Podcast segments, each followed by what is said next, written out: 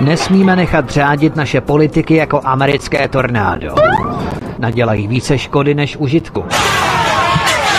Pokud nebudou dělat to, co si my lidé přejeme a za co my jsme je zvolili, čeká je sladká budoucnost. Povězte ho vejš, ať se houpá, povězte ho vejš, ať má dost. Buďme humanisté a podejme jim záchrané lano, abychom jim jejich namáhavou činnost usnadnili. Nenechme je, aby houpali oni nás, ale aby se zhoupli i oni. Samozřejmě v houpačkách na pouti. V pátek od 19 hodin přichází smršť událostí a informační nácest. Informační nácest.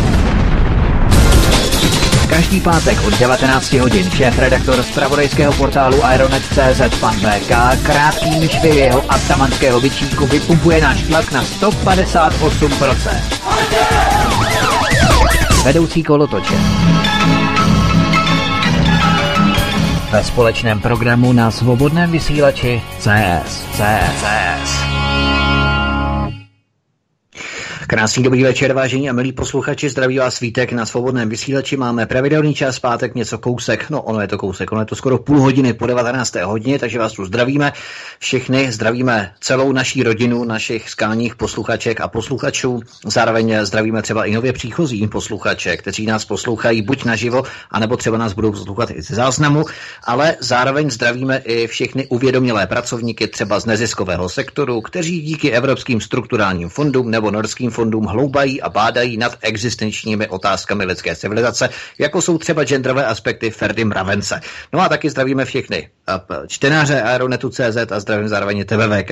Hezký večer a my se ještě jednou omlouváme, že jsme trošku ze spoždění VK, možná mě doplní proč. No, ahoj Vítku, jak taky zdravím taky Jardu ve studiu, zdravím všechny posluchače a čtenáře Renetu CZ a svobodného vysílače CS, CS. Eh, rozebírat eh, přání a chtění a toho, a jako, jako, jak, jako, jaké máme fanoušky u Microsoftu a jak nám vesele navazují spojení na skypových instalacích, to nebudeme teď komentovat, na to opravdu nemáme čas. Já jenom řeknu znovu, že eh, to, co jsem psal v posledních dvou článcích, čtenáři Anon tu vědí, tak se týká už vlastně našich vysílání, už se to týká i, že jsme nechtění, nechtějí, abychom vysílali, nechtějí, abychom byli v éteru, nevíme, jak dlouho tyto naše pořady bude možné vůbec realizovat. Já se nad tím rozčilovat nebudu, máme tady nějaké náhradní řešení, ale no, všichni si to proberete a dokážete představit sami. Takže pojedeme rychle na další témata, nebo na první téma, protože opravdu jsme tady opravdu pozdě, takže ještě jednou pěkný večer přeju. Možná bychom mohli zvolit ten náhradní režim, nejenom tedy náhradní řešení, co se týče spojení, ale možná i bychom mohli zvolit to. Pokud samozřejmě budeš moc VK, nebude ti to vadit, takže bychom mohli jít rovnou čistě hodinu a půl do těch 21 hodin, co říkáš? No, můžeme jet, můžeme to všechno vynechat a vyházet všechny písničky a pojedeme, pojedeme, jak se říká, sakum prásk na jeden zátah. No. Tak fajn, já doufám, že se na nás Jarda nebude zlobit, protože Jarda tam má určitě připravené nějaké pěkné songy, ale uh, ve 21 hodin určitě si zahrajeme a potom budete moct volat vážní posluchači na naše telefonní číslo, které vám včas uh, prozradíme, protože jedeme právě přes Jardu, to znamená přes uh, Radio Meta, které je takovým držákem našeho svobodného vysílače Radio Meta.cz. Tak a e, pojedeme hned na první téma. Začneme výročními zprávami, které tento týden vydala jak BIS, tak i NCOZ, to znamená Národní centrála proti organizovanému zločinu. Nejprve tedy BIS. Rusko a Čína se podle čučkařů z BIS snaží ovlivňovat českou politiku. Zajímají se také například o strategickou zakázku na dostavbu jaderných bloků v Dukovanech za stovky miliard korun. Před vysokou aktivitou ruských a čínských špionů varovala pondělní zpráva čučkařů z kontrarozvědky BIS. Helena Langšádlová z TOP 09, která absolvovala americký vládní program International Visitors Leadership a čili rozhodně nezastává žádné postoje, jaksi žádné postoje velmoci, jejíž agenti se na území České republiky pohybují, tak eh, ona navrhuje zřízení vyšetřovací komise, ve které by se poslanci mohli zabývat vlivem cizích mocností na český stát. Pod eh, tento zřizovací dokument tohoto nového výboru pro sledování cizích špionů se podepsalo přes 40 poslanců poslanců od Pirátů TOP 09, STAN, KDU, ČSL, ODS a ČSSD, prostě klasika. Zhnutí ANO jako jediná vznik tohoto vyšetřovacího orgánu podpořila bývalá ministrině obrany Karla Šlechtová, ačkoliv ona sama žádný orgán nemá. Takže Putin, eh, kdybychom to měli schrnout, Putin může za nepokoje ve Francii, protože v rámci žlutých hvězd, eh, teda hvězd, eh, vest, protože Putin chce zvýšit daně ve Francii. Putin může za Evropskou unii, která zve s otevřenou náručí kremigranty na starý kontinent z Afriky, z Asie. Putin může za Velkou Británii, za, zaplevel, za zaplevel, zaplevelení islamizací. Putin může za španělskou policii, která mlátila demonstranty. Putin může za všechno. Co se týče Evropy, tak Putin může v klídku nedělat nic, jenom v klidu spát a jenom se smát nad blbostí samotných Evropanů. Tak eh, VK, zkusme se podívat na tu pondělní zprávu BIS, co tě v ní zaujalo, co bys vyzdvihl jako nejstěženější pasáže. Dochází to k nějaké změně narrativu ve směru třeba k médiím alternativní scény.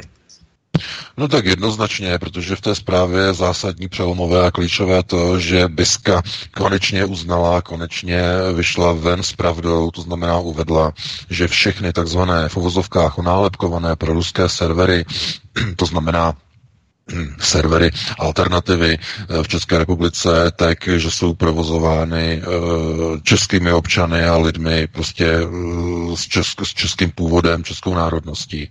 A není pravda to, co bylo poslední čtyři roky tvrzeno z bakalových médií a z dalších dezinformačních serverů mainstreamu, že tyto, tyto desítky a desítky alternativních serverů, že financují Rusové a, a Kreml a, a ruská státní moc a další prostě blábo bláboli a hoaxy, které ovšem oficiálně a ochotně přebírala česká televize celé čtyři roky. A to bude mít dohru.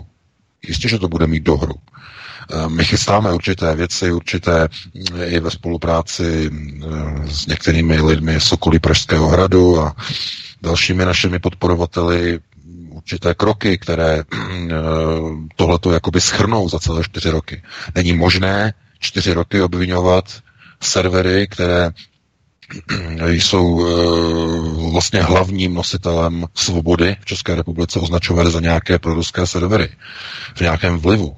To jsou, to jsou, to jsou, to jsou neuvěřitelné bláboly a uh, hoaxy, které byly šířeny celou dobu, a, uh, ale k tomu se teď nebudeme, nebudeme vracet. To, je, to jsou otázky příštích měsíců a tak dále, a tak dále.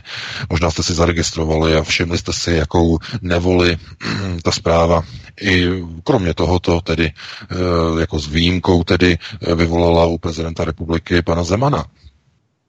Eh, který mluvil o čučkařích a že nesouhlasí s tím nálezem, že prý Česká, Česká republika je pod vlivem nějakých cizích mocností a nějaké, nějaké ruské rozvědky a čínské rozvědky. Já bych doporučil, aby každý, no ne každý, ale ti, kteří píšou tyhle ty zprávy, aby se dívali například eh, na různé aktivity, které probíhají eh, například v americkém centru v Praze, kde se objevují lidé, kteří jsou v hledáčku dokonce německé tajné služby BND, eh, protože eh, spolupracovali některé osoby dokonce se syrskými teroristy.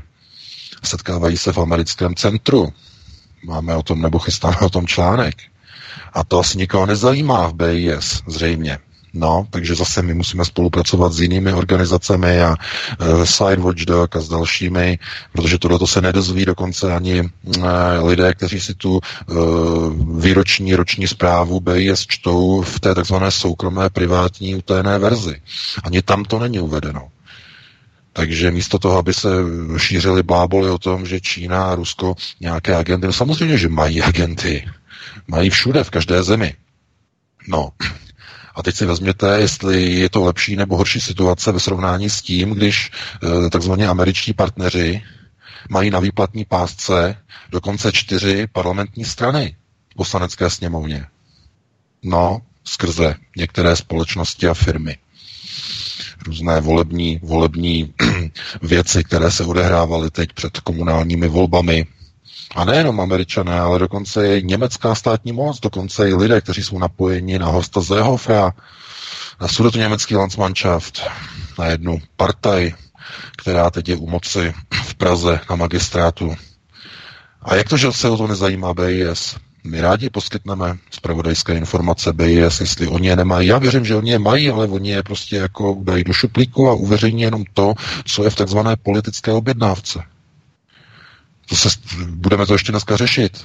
Co se děje na Ukrajině, jaké tunely se dělají, různé fiktivní uh, prodeje zbraňové techniky a uh, tomu se, jak říkám, o tom budeme ještě mluvit, ale já chápu to naštvání prezidenta republiky, který vlastně eh, toto zhodnotil, že se jakoby akcentuje nějaká činnost někde nějakých spravodajských služeb a je to doslova jakoby na objednávku naprosto marginální politické strany, které jsou na hranici volitelnosti, jako nějaká TOP 09 nebo Hnutí stan.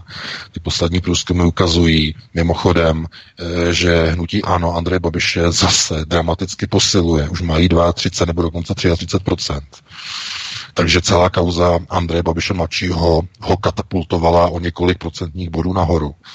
Já jsem přece říkal několikrát, že všechny útoky na Andreje Babiše mu pomáhají. Všechny. A oni to stále nedokážou pochopit. Nebo já nevím, jestli tomu nerozumí, ale takže naopak zase tato kauza eh, Andreje Babiše mladšího poškodila tyhle ty uh, bezvýznamné strany jako je TOP 09 a Hnutí stán a KDU ČSL také ztratila si na to. Podívejte na ty poslední průzkumy. Měli 8, měli 7, teď mají 6. No padají a klesají, jsou naprosto bezvýznamné strany. Kdyby teď byly volby, tak z těch tří se dostane možná jenom jedna s odřenýma ušima do parlamentu. No, takže oni se snaží zviditelnit a celé tyhle ty zprávy vlastně mají jenom za jeden úkol, to znamená zase ospravedlnit některé finanční výdaje pro spravodajce na budoucí rok, do příštího e, zúčtovacího období nebo do dalšího rozpočtového období příští rok, aby se vidělo, že tajné služby něco dělají. No a proč došlo po čtyřech letech eh, k jakému si uznání, že takzvaně alternativní servery, eh, že provozují eh, jenom čeští občané, nejsou to žádní rusové, žádní operativci a nejsou tam žádné ruské peníze. Víte, proč k tomu došlo teď, v této chvíli? No, to má zase souvislost s jinými průzkumy, s průzkumy e, organizace Jeden svět na školách, což je offshoot, nebo řekněme e, takový fork e, všech těch akcí, které zastřešuje člověk v tísni, neziskovka pana Pánka. Takže oni dělali teď na jaře, dělali průzkum na středních školách. A zjistili strašné věci, neuvěřitelné věci zjistili, že skoro 30%, 30% učitelů na středních školách, na všech typech středních škol, že čerpá informace a věří informacím a preferuje informace z alternativy. No a to je ten důvod.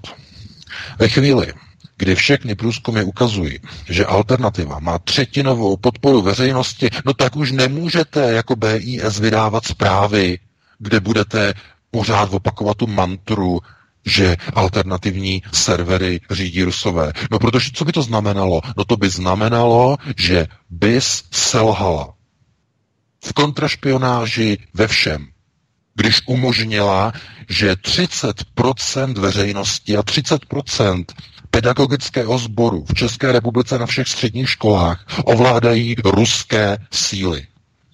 Chápete? Takže z toho důvodu oni to museli uznat. Kdyby, proto musíme tady tak trochu jakoby paradoxně, ironicky poděkovat člověku v tísni za ten průzkum. Protože oni kdyby ho neudělali a nezjistili, jaká je podpora mezi středoškolskými učiteli ve vztahu k alternativě, no tak by i tady ta výroční zpráva BIS byla ve stejném narrativu jako všechny ty čtyři, pět nebo deset předchozích za poslední roky. Pořád by se tam mluvilo o ruském vlivu a pro ruských serverech a tak dále a tak dále. No a najednou to zmizelo, najednou je to všechno jinak. Takže oni to museli uznat. No a neradi. To není tak, jako že by o tom nevěděli, že by, nebo že by to zjistili teď, v poslední době, tento rok, vůbec ne. Oni to viděli moc dobře. Oni mají přístup ke všem informacím a vidí, kdo posílá na bankovní účty a vidí všechny tady ty věci a, a lidé, kteří mají e-mailové schránky u českých e-mailových providerů, do těch oni taky vidí, takže oni vidí, kdo co, jak s kým komunikuje a tak dále. Takže oni to vědí už moc dlouho a moc dobře vědí, že zkrátka existuje v České republice skupina lidí, která nesouhlasí s neoliberálním vývojem v České republice po roce 1989 a se všemi věcmi, které byly spojené s takzvanou polistopadovou transformací. No a museli to uznat. No, trvalo jim to čtyři roky, po čtyřech letech. No, protože v této chvíli už se jako by lámou ledy. Ve chvíli, kdy 30% lidí ve společnosti, a nejenom tak jako, víte, oni to mohli ještě minulý rok, a to si vzpomeňte. Ještě minulý rok oni to ideologicky a do značné míry propagandisticky zaobalovali do těch výroků, že sice alternativa má někde okolo té jedné třetiny podporu, to je informace mimochodem už z roku 2016, kdy od průzkumové agentury, eh, myslím, že to dělal STEM nebo CVVM, to dělalo eh, už dva roky starý průzkum, takže to není nic nového, ale oni to zatím a dosud až teprve do této chvíle, nebo do této chvíle, než vyšla tady ta poslední výroční zpráva, tak oni to omlouvali tím, nebo bagatelizovali tím, že alternativu čtou hlavně neúspěšní lidé, všechny ty články baklových serverů, neúspěšní lidé, zkrachovanci, zkrachovalé existence a ještě a jedna skupina seniori. a seniori a seniori důchodci.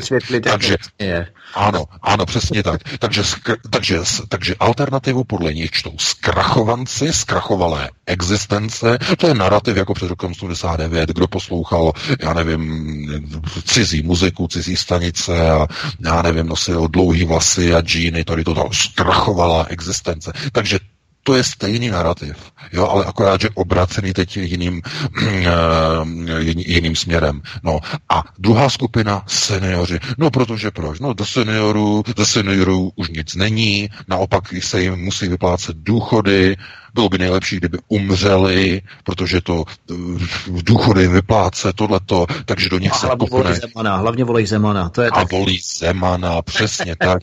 Takže se to hodí do jednoho pytle. Jenže proč eh, jsem říkal, že musíme člověku v tísni v uvozovkách poděkovat. V čem je ten průzkum uh, organizace Jeden svět na školách, v čem je důležitý? To je v tom, že právě odhalil, že skoro 30% pedagogického vzdělávacího sboru na všech typech středních škol akceptuje a uznává alternativu. A to je kalibr. To je něco, to mění pravidla hry. Protože, víte, můžete dehonestovat, diskreditovat chudáky, důchodce, kteří jsou nemocní a mají málo peněz tohleto, protože už nejsou uh, ekonomicky produktivní, tak na ně plivnete a vy jste nesvéprávní. Místo, abyste si četli respekt, a místo, abyste si kupovali lidové noviny, tak vy chodíte na tyhle servery, alternativy takže je zostudí. No a o těch mladých lidech, kteří zase čtou, tak řeknou, to jsou zkrachovalé existence z neúspěšných, já nevím, eh, cokoliv z rodin, nebo uh, mají tohleto a uh, já nevím, se základním vzděláním a nedoštudovaný a nějaký prostě tady ty, tady ty pejorit, pejorativní nálepky a tak dále. To znamená, hodí je do tady toho pytle dehonestačního. Jenže s třetinou pedagogických učitelů už to udělat nemohou. No a to mění situaci. Protože jestliže třetina učitelů by byla onálepkována podobným způsobem, no tak by to mělo někde nějaké dopady, mělo by to nějaké konotace. To už by prostě neprošlo. Jak těm novinářům, tak už vůbec by to neprošlo rozvědce. Protože by byly jenom dvě možnosti. By se řeklo, že si to rozvědka vycucala z prstu a není to pravda. Protože nikdo by tomu nevěřil, že Rusové dokázali ovlivnit názorově třetinu pedagogického sboru v celé České republice na středních školách. Třetinu. Nesmysl. Takže nikdo by tomu nevěřil. A nebo, byl, nebo by nastala druhá varianta, mnohem pikantnější, že by tomu někdo uvěřil a začal by hledat vyníka toho stavu. No a kdo, na koho by se snesla vina?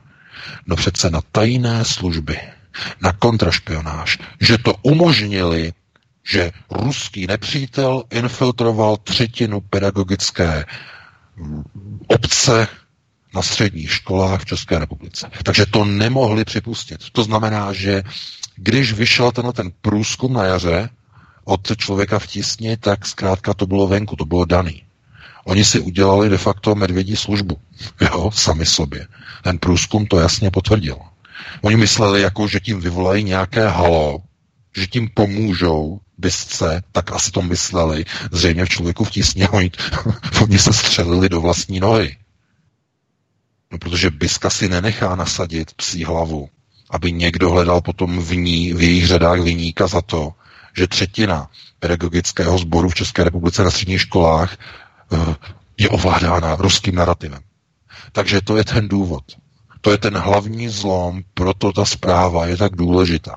No, ale prezident republiky si všiml ještě jedné věci a všiml si vlastně toho, že tedy když ty proruské servery tedy nejsou ruské, tak je tam alespoň tedy jakási náplast na bolístku a je tam vlastně prohlášení o tom, že v České republice posilují vlivy ruských a čínských tajných služeb.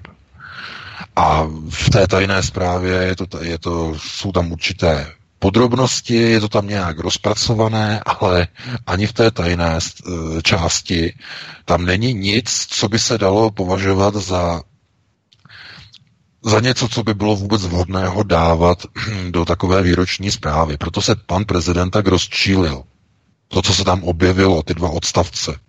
Mimochodem, BK, já tě, já tě jenom předuším, ale v té zprávě je mimochodem napsáno, myslím právě v té veřejné části, že máme sovětský model školství, mimochodem, jo? No, no, no, no. Což, což je model. úplně super no. na tajní zprávě, jako jo, nebo na to je, to je prostě, to jsou, to jsou prostě, to jsou prostě jakoby eh, nějaké eh, jako snahy omluvit poslední čtyři roky vývoje v České republice. Víte, ona ta zpráva není vůbec nějak příjemná pro samotnou bisku, protože e, to nemusíme ani jako říkat o tom, jestli se to stane, to se stane. Někdo teď se začne ptát a řekne, co tady ta biska vlastně čtyři roky dělala. No dokonce už to zaznělo, to zaznělo včera v té diskuzi, e, na radiožurnálu, kde to bylo, tam to zaznělo.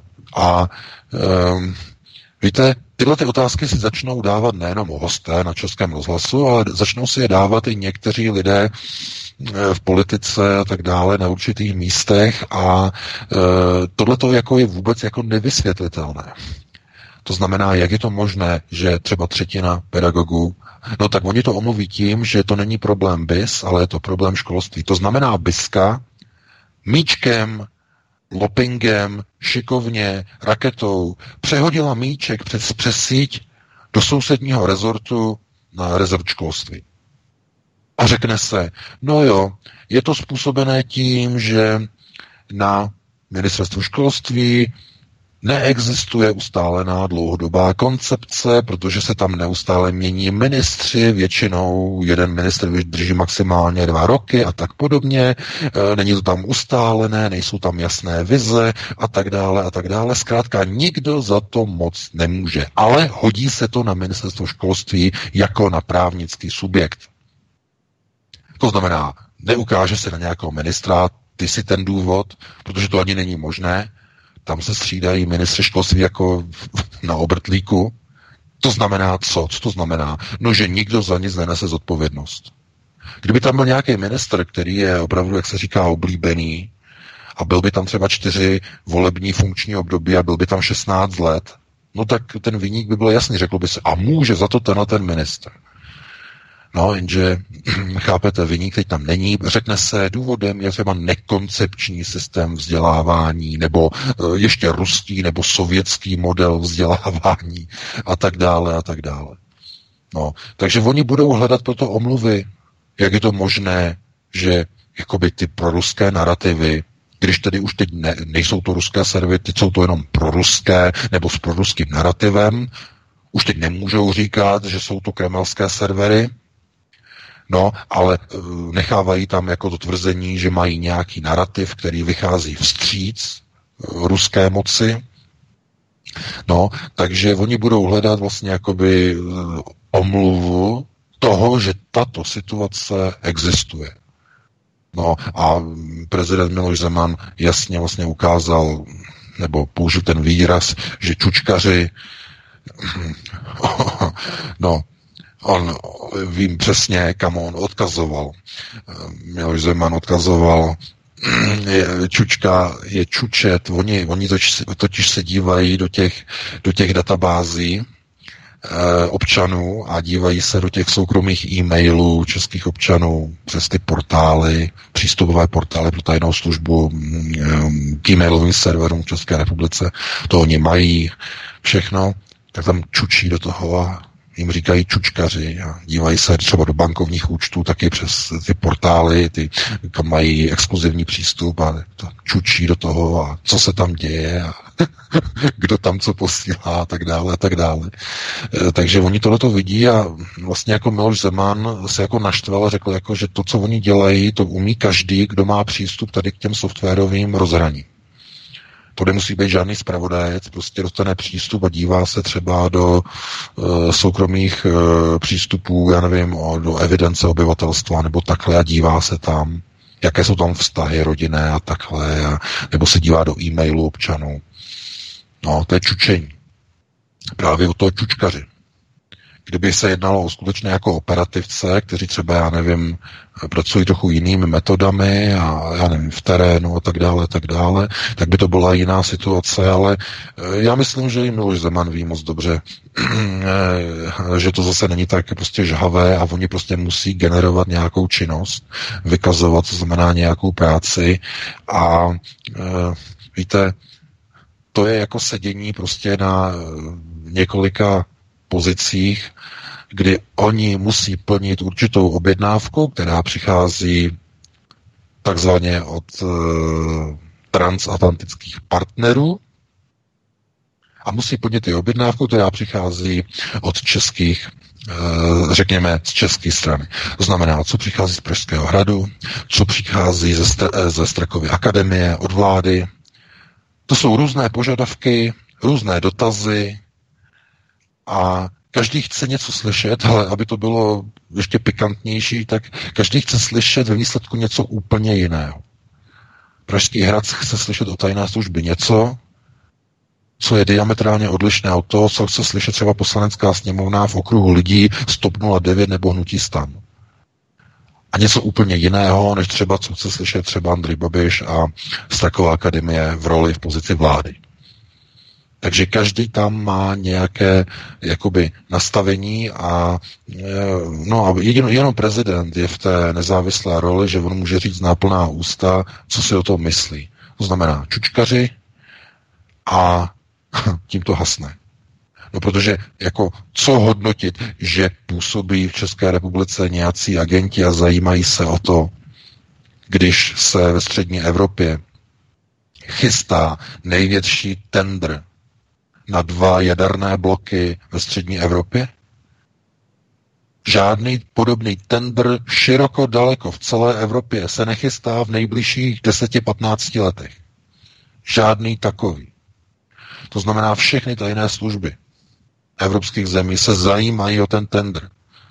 Jak by toho mohli využít pro vlastní firmy, pro vlastní podniky a jak by to třeba mohlo ohrozit zájmy jiných řekněme, ekonomických subjektů, například vodních elektráren, majitelů vodních elektráren, větrných elektráren, fotovoltaických elektráren, jak je ohroží, ohrozí třeba jejich výkupy takzvaně čistých energií, když uh, se řekne, tady za hranicema nám stojí dva nové, nebo tři, nebo čtyři nové jaderné bloky v České republice. Takže ano, oni tlačí potom na svoje vlády a ty vlády řeknou, no tak musíme zjistit a přes naše zpravodajce zjistíme, jak to tam je. Takže, takže působí daleko více zpravodajských služeb. To nejsou jenom čínské a, a ruské. Kdyby se, kdyby jsme se dívali, co se dělo letos před Velikonocemi v Praze, před návštěvou, dva dny před návštěvou šéfa e, amerického kongresu Paula Ryana, který si přijel pro Evgenie Nikulina letadlem CIA, co se dělo, jaké šílené hovory probíhaly mezi americkou ambasádou a Strakovou akademií a ministerstvem zahraničí. To je jednomu, to by, to by se jeden z toho úplně No, nemůžeme to komentovat, samozřejmě. Máme zdroje, máme spolupracovníky a moc děkujeme za tyto informace. K tomu se ještě dneska dostaneme eh, ohledně té Ukrajiny, ale eh, jako pokud trošku vidíte po tu pokličku, co se děje, tak jenom si vezměte, jestliže na území České republiky v této chvíli operuje přes 300, 300 lidí, kteří mají operační status americké spravodajské služby. 300 lidí v na území České republiky. Tak je to, je to něco neuvěřitelného. Co dělá 300 operativců CIA v České republice? Proč jsou napojení v soukromých firmách? Proč jsou napojení na lidi, kteří realizovali určité volební kampaně v komunálních volbách a tak dále a tak dále? No, takže a, ví, a, a všechno se, a Rusy, Rus, Rus je ten nejhorší. Rusa tak zajímá, jaké kšeftíky probíhají na pražském magistrátu. To jo, to určitě. Kamarád kamarádovi a jsou to německé zdroje a Konrad Adenauer Stiftung a eh, Heinrich Boll Stiftung a další a různé neziskové organizace a tak dále a tak dále. Takže to není tak, že by uh, Miloš Zeman o tady těch věcech nevěděl, protože o nich ví moc dobře, jaké rejdy probíhají od roku 2014 proti prezidentu republiky z těchto stran amerických partnerů, červené karty a e, e-maily mezi neziskovými organizacemi a organizování lidí a rozestavování takzvaných, e, takzvaných rozdávačů těchto karet v jednotlivých krabicích na předem určených rozích ulic aby všichni měli ty červené karty. dohodování tisknutí, kde budou ty karty tisknuty, kde sehnat červené papíry a tak dále, jakou mají mít velikost a mm, kdo, jaká hesla se budou vyvolávat a provolávat a z jakých míst a jak, z jakých ulic a tak dále. No, to všechno pan prezident ví samozřejmě z, z, z určitých zdrojů. Takže ano, proto on potom řekl o dva roky později, nebo myslím, že to bylo 2016, když řekl, že pan Andrew Shapiro už není na Pražském hradě vítán. No, samozřejmě. Když mu o několik dní předtím pan Shapiro říkal a doporučoval, aby nejezdil do Moskvy na oslavy dne vítězství 9. května. No, to si pamatujete určitě na tu kauzu. Takže, chápete, on ví moc dobře, co se rozehrává, co se rozehrálo po roce 2014, po odpálení kijevského Majdanu, že ten Majdan se měl správně přelít do, do všech zemí V4. Tak to bylo naplánované. Říkali to i vlastně všichni, pan, pan on se jmenuje eh, v, no, v Atlantic Council, o tom hovořil už v roce 2013, teď se nemůžu na jeho jméno, že země V4 vlastně, že představují hrozbu pro určité americké zájmy a tady to, a že tam je napojení mnoha politiků na východní směry a tak dále, že je třeba infiltrovat V4 a podobně. Takže eh, v téhle věci já chápu naprosto prezidenta, chápu a rozumím i tomu označení čučkaři, proč a z jakého důvodu tohle označení vlastně vychází a jenom říkám, že je důležité, aby hm, eh, docházelo dál k těm jakoby ozdravným, i když velmi pomalu, ozdravným procesům, aby společnost věděla, že v České republice už se nedozvíte validní informace z mainstreamových médií, to skončilo, to je konec. A dneska, kdo chce svobodně se vyjadřovat a kdo chce získávat svobodné informace, pravdivé, tak musí čerpat jenom z alternativy. To je třeba vtloukat do hlav mládeže na prvních stupních eh, škol, ne na středních školách, podle mého názoru, že pozdě, nebo něco se tam dá ještě realizovat, ale, ale hlavně na základních školách a ukazovat a dělat prezentace a hlavně z domova maminky a tatínkové, aby, se na, aby, to, aby tohle jako říkali a ukazovali na věci, které na témata, upozorňovali na témata děti, která se probírají na alternativě. To znamená hlavně pro národní ukotvení, hlavně ochrana vnitřního kruhu, odpor proti tezím takzvané barevné globalizace, LGBT agenda a tak dále a tak dále. Takže hlavně práce v rodině dole a práce na první prioritě, to znamená ve školství. To je takový ten hlavní klíčový bod, který by měla alternativa, alternativa jako celek hlavně sledovat. Takže já bych to tímto ukončil, dal bych ti slovo Vítku a pustili bychom se hned do dalšího tématu.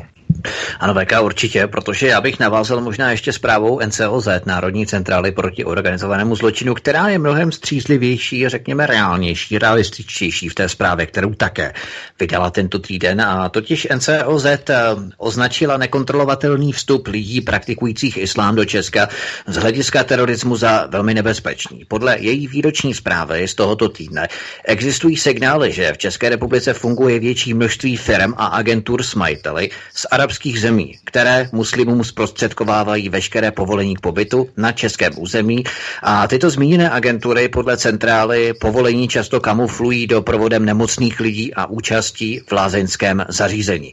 U lidí takto vstupujících na české území podle zprávy rovněž existují indicie o o tom, že disponují velkým množstvím finančních prostředků, jejichž původ odesílatele ani plánovaný účel použití nelze ve většině případů dohledat.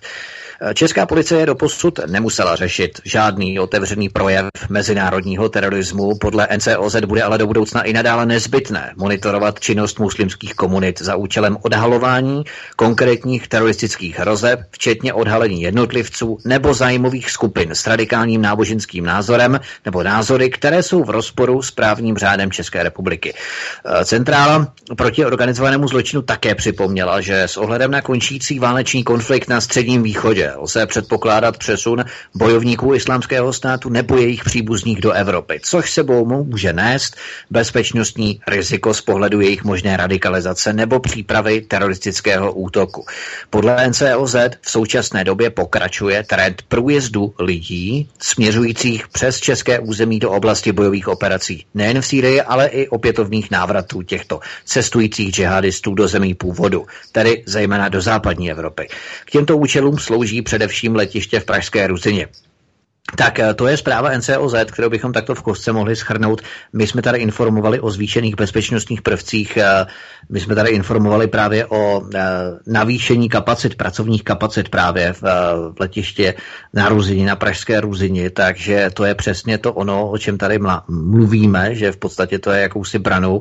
My jsme tady informovali o teroristovi, který potom se podílel na páchání teroristických útoků Charlie Hebdo, ne, pardon, Charlie Hebdo, uh, Bataklanu, v Bataklanu 13. září 2015 a 13. listopad 2015, pardon, a tento terorista se vyjádřil o letišti v Pražské Růzině jako o tom letišti, eh, kde se nikdo o nikoho moc nestará a lze v klidu úplně v pohodě přecházet eh, z jednoho letadla do druhého, přestupovat. Takže takovýmto způsobem tady fungujeme a takovýmto způsobem NCOZ komentuje tu situaci. Připadá ti to VK jako střízlivější tedy v rámci komentování stavu jenom v krátkosti, než se dostaneme k dalšímu tématu v České republice?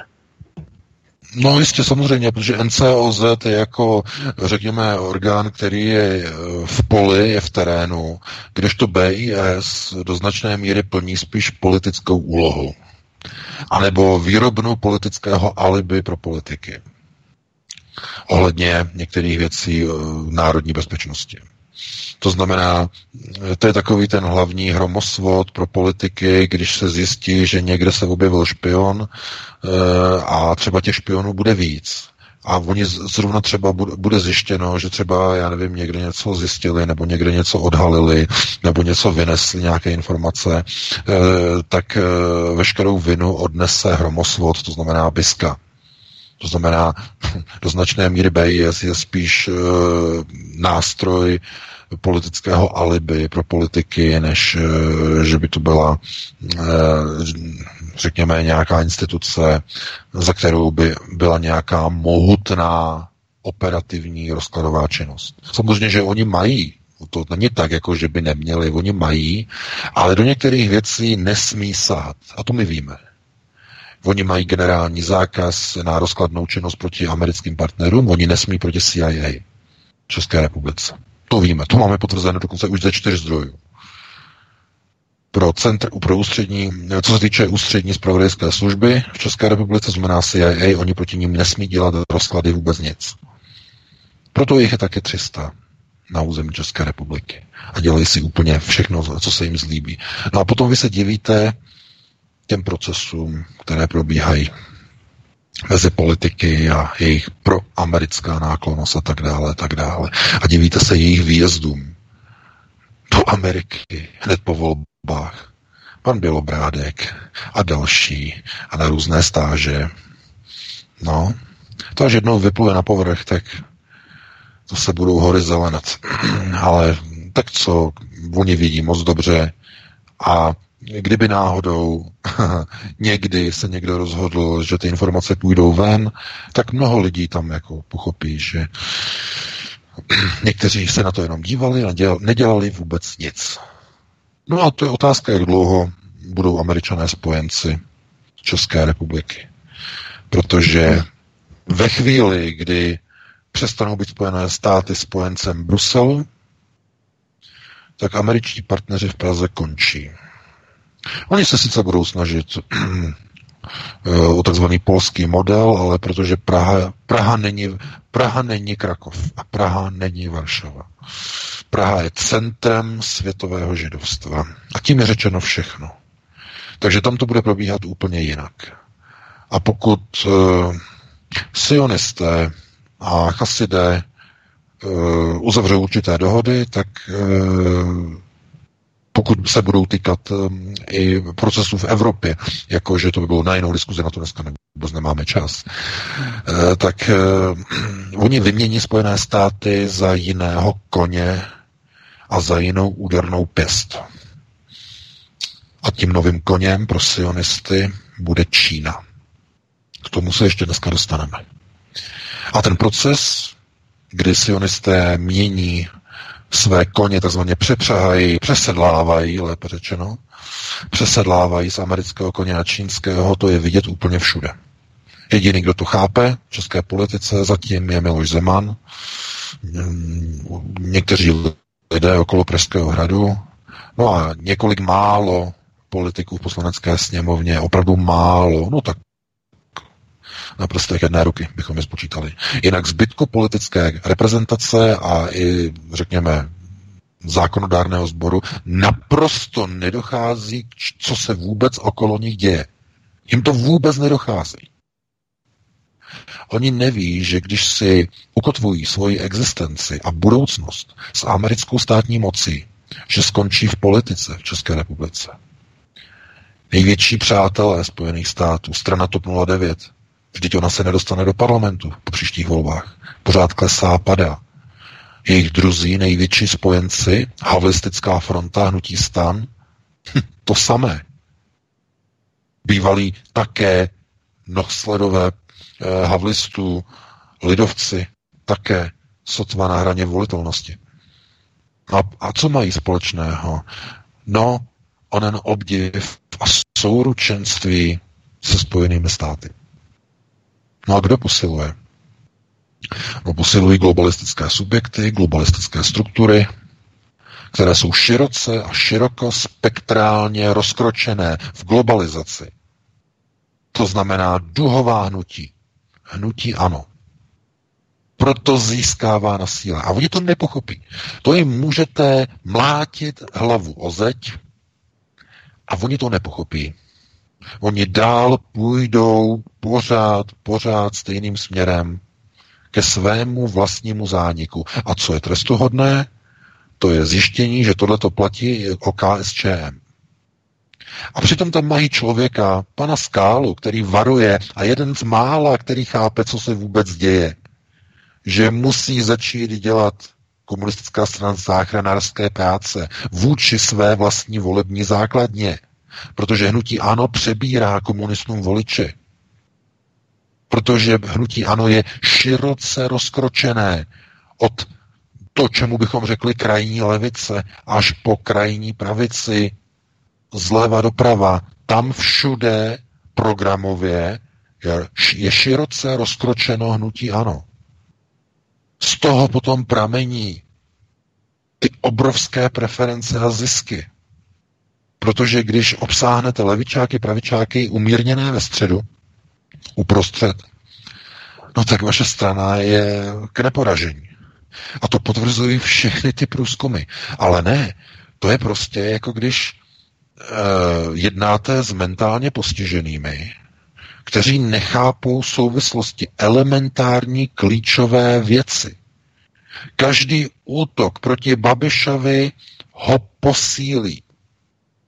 Dělejte více kaus proti Babišovi, můžeme vzkázat seznamu zprávy a dalším.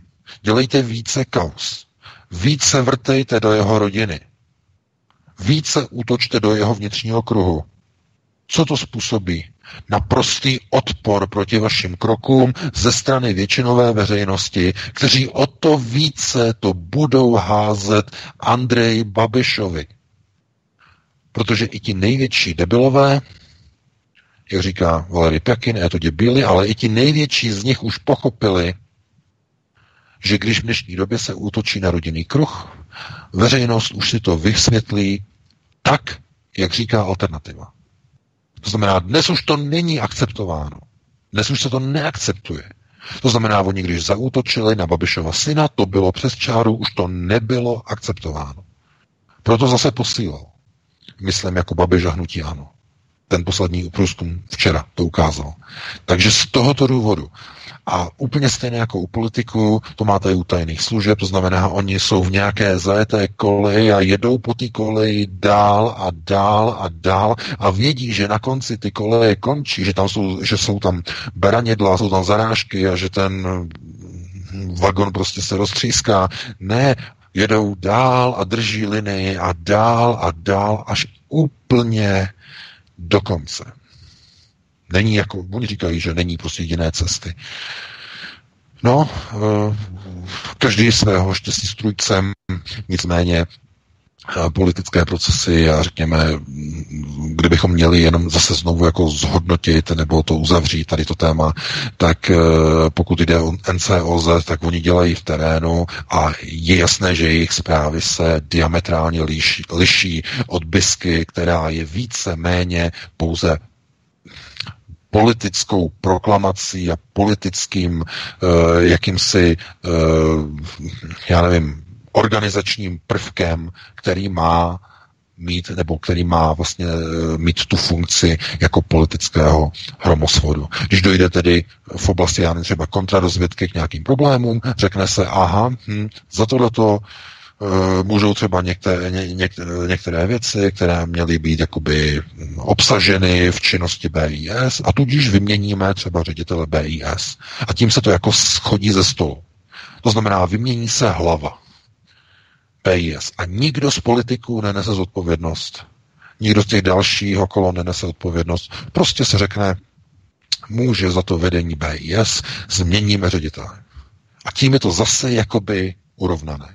Ale to, že ty procesy probíhají na jakési úrovně politické objednávky, že ta BIS dělá jenom to, co je dovoleno a umožněno, tak potom to znamená, že do značné míry i jakoby role nějakého takového to spravodajství je pouze limitní, to znamená, oni se třeba zabývají jenom o některé věci, které je jim dovoleno, ale nemůžou proti americkým partnerům proti ústřední spravodajské službě, která operuje na území České republiky, to znamená proti CIA, oni nemohou. A mají přes 300 agentů, přes 300 operátorů na území České republiky. Co tam pro boha dělají?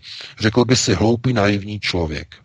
Proč je tak důležitá Česká republika? No proč? No protože Česká republika Praha je centrem světového židovstva.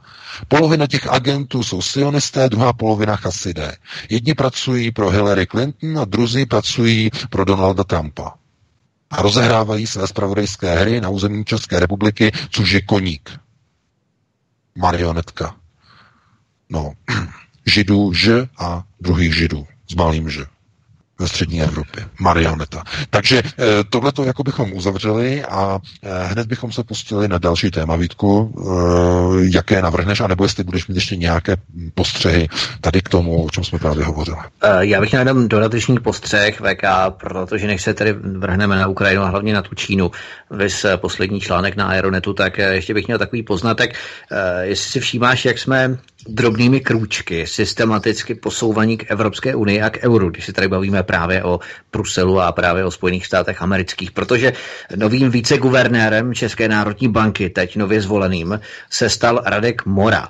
A Radek Mora řadu let pracoval pro evropské instituce, jak pro Evropskou komisi, tak pro aparát Rady Evropské unie a letos zastupoval také Evropskou centrální banku i na neformálních jednáních Evropské rady Ecofinu. Prostě totálně a tvrdě pro euroanální osoba byla instalovaná do čela ČNB. Eh, tak eh, kam asi myslíme, že se bude vyvíjet česká ekonomika, když si takto instalují a rozestavují svoje eurolidi, na klíčové pozice s rozhodovacími pravomocemi o české ekonomice. Tak to je jen takový drobný poznatek, jakým způsobem se tady rozehrává ta hra směrem k přijímutí eura v podstatě ještě větším jak, jak si sepětí s tím jádrem, jak oni to nazývají, s tím vnitřním jádrem eh, na ose Berlín, Paříž, Brusel v rámci Evropské unie, to je opravdu něco strašného. No pozor, to, to, to, to je normální, to je totiž kádr domu Rothschild. To, jsou, to je člověk Rothschilda. To je, to je, to, však já jsem to teď sledoval, to přišly ty informace, eh, to je, to, to je jeho člověk. Nebo jejich člověk. Protože mhm. Česká národní banka to je, to je pobočka domu Rothschild. A víme, že Evropská unie je projektem Rothschildovy rodiny. Oni tedy chtějí jako trošku teď jako udělat takovou reformu. Oni říkají, že jsou nespokojení s tím, jak e, probíhají hlavně některé věci, které se týkají Brexitu.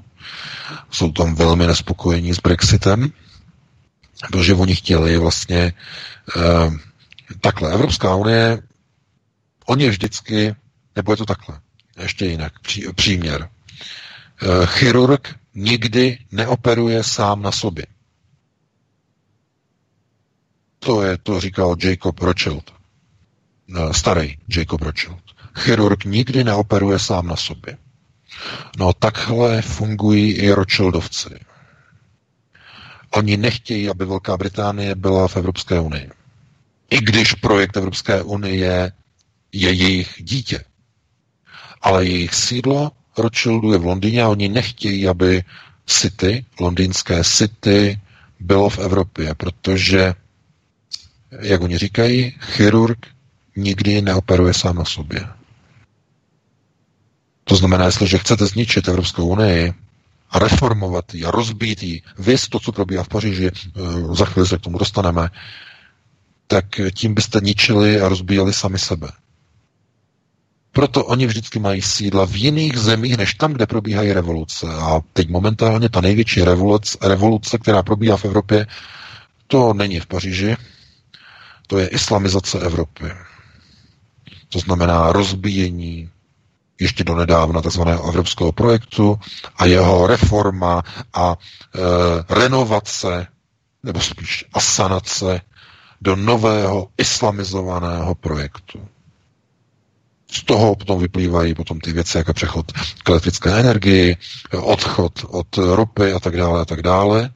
To má velké přesahy, velké souvislosti, nicméně oni potřebují svoje lidi v Evropě a v centrálních bankách v Evropě. Takže proto, no kdo, kdo jiný by mohl přijít do Národní banky? No tak mají tam svého člověka. Jako byl pan Tošovský, jako byl jeho nástupci, všechno e, jsou to koně e, Rothschildové rodiny. A, a oni vědí proč, protože samozřejmě Praha je centra světového židovstva, oni, to, oni tady to mají, ale pro ně je důležité si udržet centrální banku a znovu je pro ně důležité udržet, aby v České republice do značné míry eh, vydržela česká koruna tak dlouho, dokud oni budou potřebovat operovat na pacientovi v Evropě. Protože znovu chirurg neoperuje sám na sobě.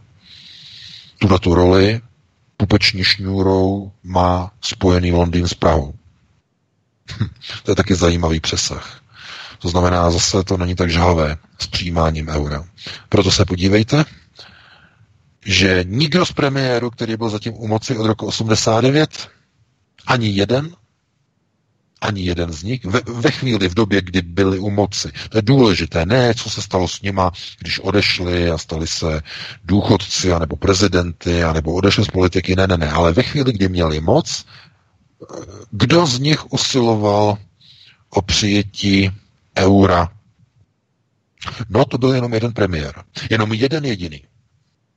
Miloš Zeman. A to bylo v době, kdy ještě ani nešlo ani přistupovat k euru, protože ještě ani nebyla eh, Česká republika ani členem EU, ale už tehdy vlastně on o tom mluvil. Ale jinak nikdo z těch premiérů kteří byli v celé éře a v celé řadě, tak nechtěl, nechtěl a nechtěl přijmout euro, pouze to říkal, vždycky říkali, e, zatím není vhodná doba, zatím nám to vyhovuje a my plánujeme přijmout euro, ale zatím to není aktuální a tak dále a tak dále a tak dále. Poslechněte si Babiše. Říká úplně to samé. Co říkal Petr Nečas, co říkal Mirek Topolánek, co říkal Vladimír Špidla. Všichni, všichni opakují stejnou větu, stejnou mantru. My chceme přijmout euro, ale zatím to není aktuální. No. A kdo myslíte, jako, že jim tohle to říká, že to jsou jejich názory? Ne. To jsou instrukce z domu Rothschild do České národní banky, odkud je to potom tlumočeno do Strakovy akademie. Zatím česká koruna zůstává, protože nelze přece připustit, aby uh, chirurg operoval sám na sobě. To znamená přivodit smrt pacienta, když to je hlavním účelem, to, co probíhá teď v Evropské unii, to by bylo jaksi nežádoucí pro zájmy domu Rothschild. A tím je řečeno všechno. Rozobírat to, to by, bylo, to by byla diskuze na další téma. Musíme dát prostor dalšímu tématu. Já ti ještě předávám slovo zpátky, Vítku.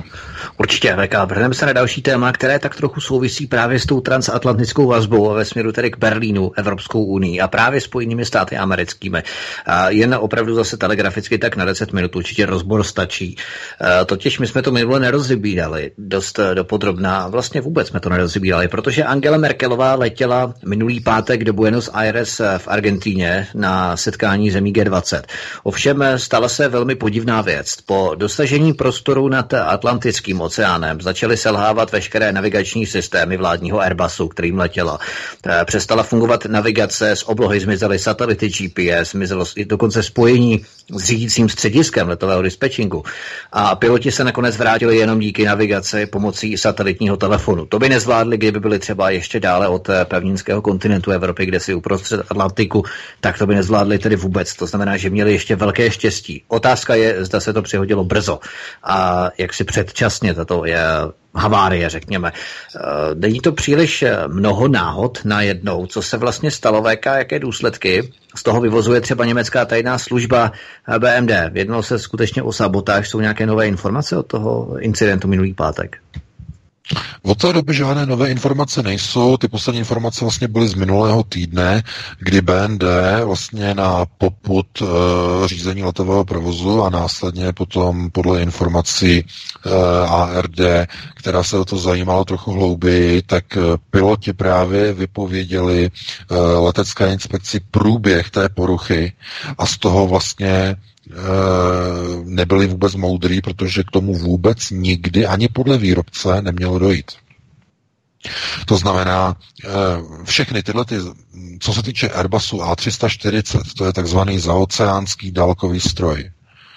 Všechny zaoceánské stroje s doletem přes, ehm, myslím, že to je přes 5000 kilometrů, teď, aby mě, aby, abych neplácnul, protože tam je ta hranice, to je ta limita, když mají větší dolet, tak uh, je to trochu jinak. A právě tady u těch dálkových strojů uh, musí být všechny systémy ještě ne čtyřnásobně. U strojů s kratším doletem trojnásobně. To znamená, že to, co se přihodilo na palubě vládního Airbusu, nemělo nikdy ani v teoretické rovině nastat. Vypadl totiž letový návodčí, Eh, vypadla navigace, vypadl interkom, teda eh, spojení s, s pozemním eh, řídící, řídícího letového provozu v, v, v Holandsku, v Amsterdamu, protože tam vlastně oni přebírali po tom řízení.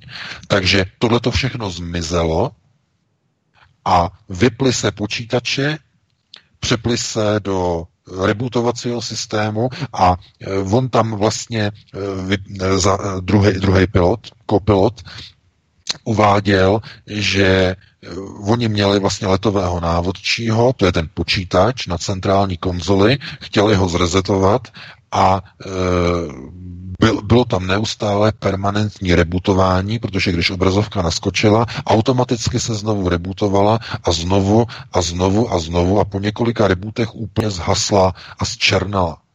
Všechno se vyplo. Kompletně se všechno vyplo. Jediné, co fungovalo komunikačně, tak byl palubní telefon na palubě, to znamená e, mezi cestujícími. Jak máte na sedačkách.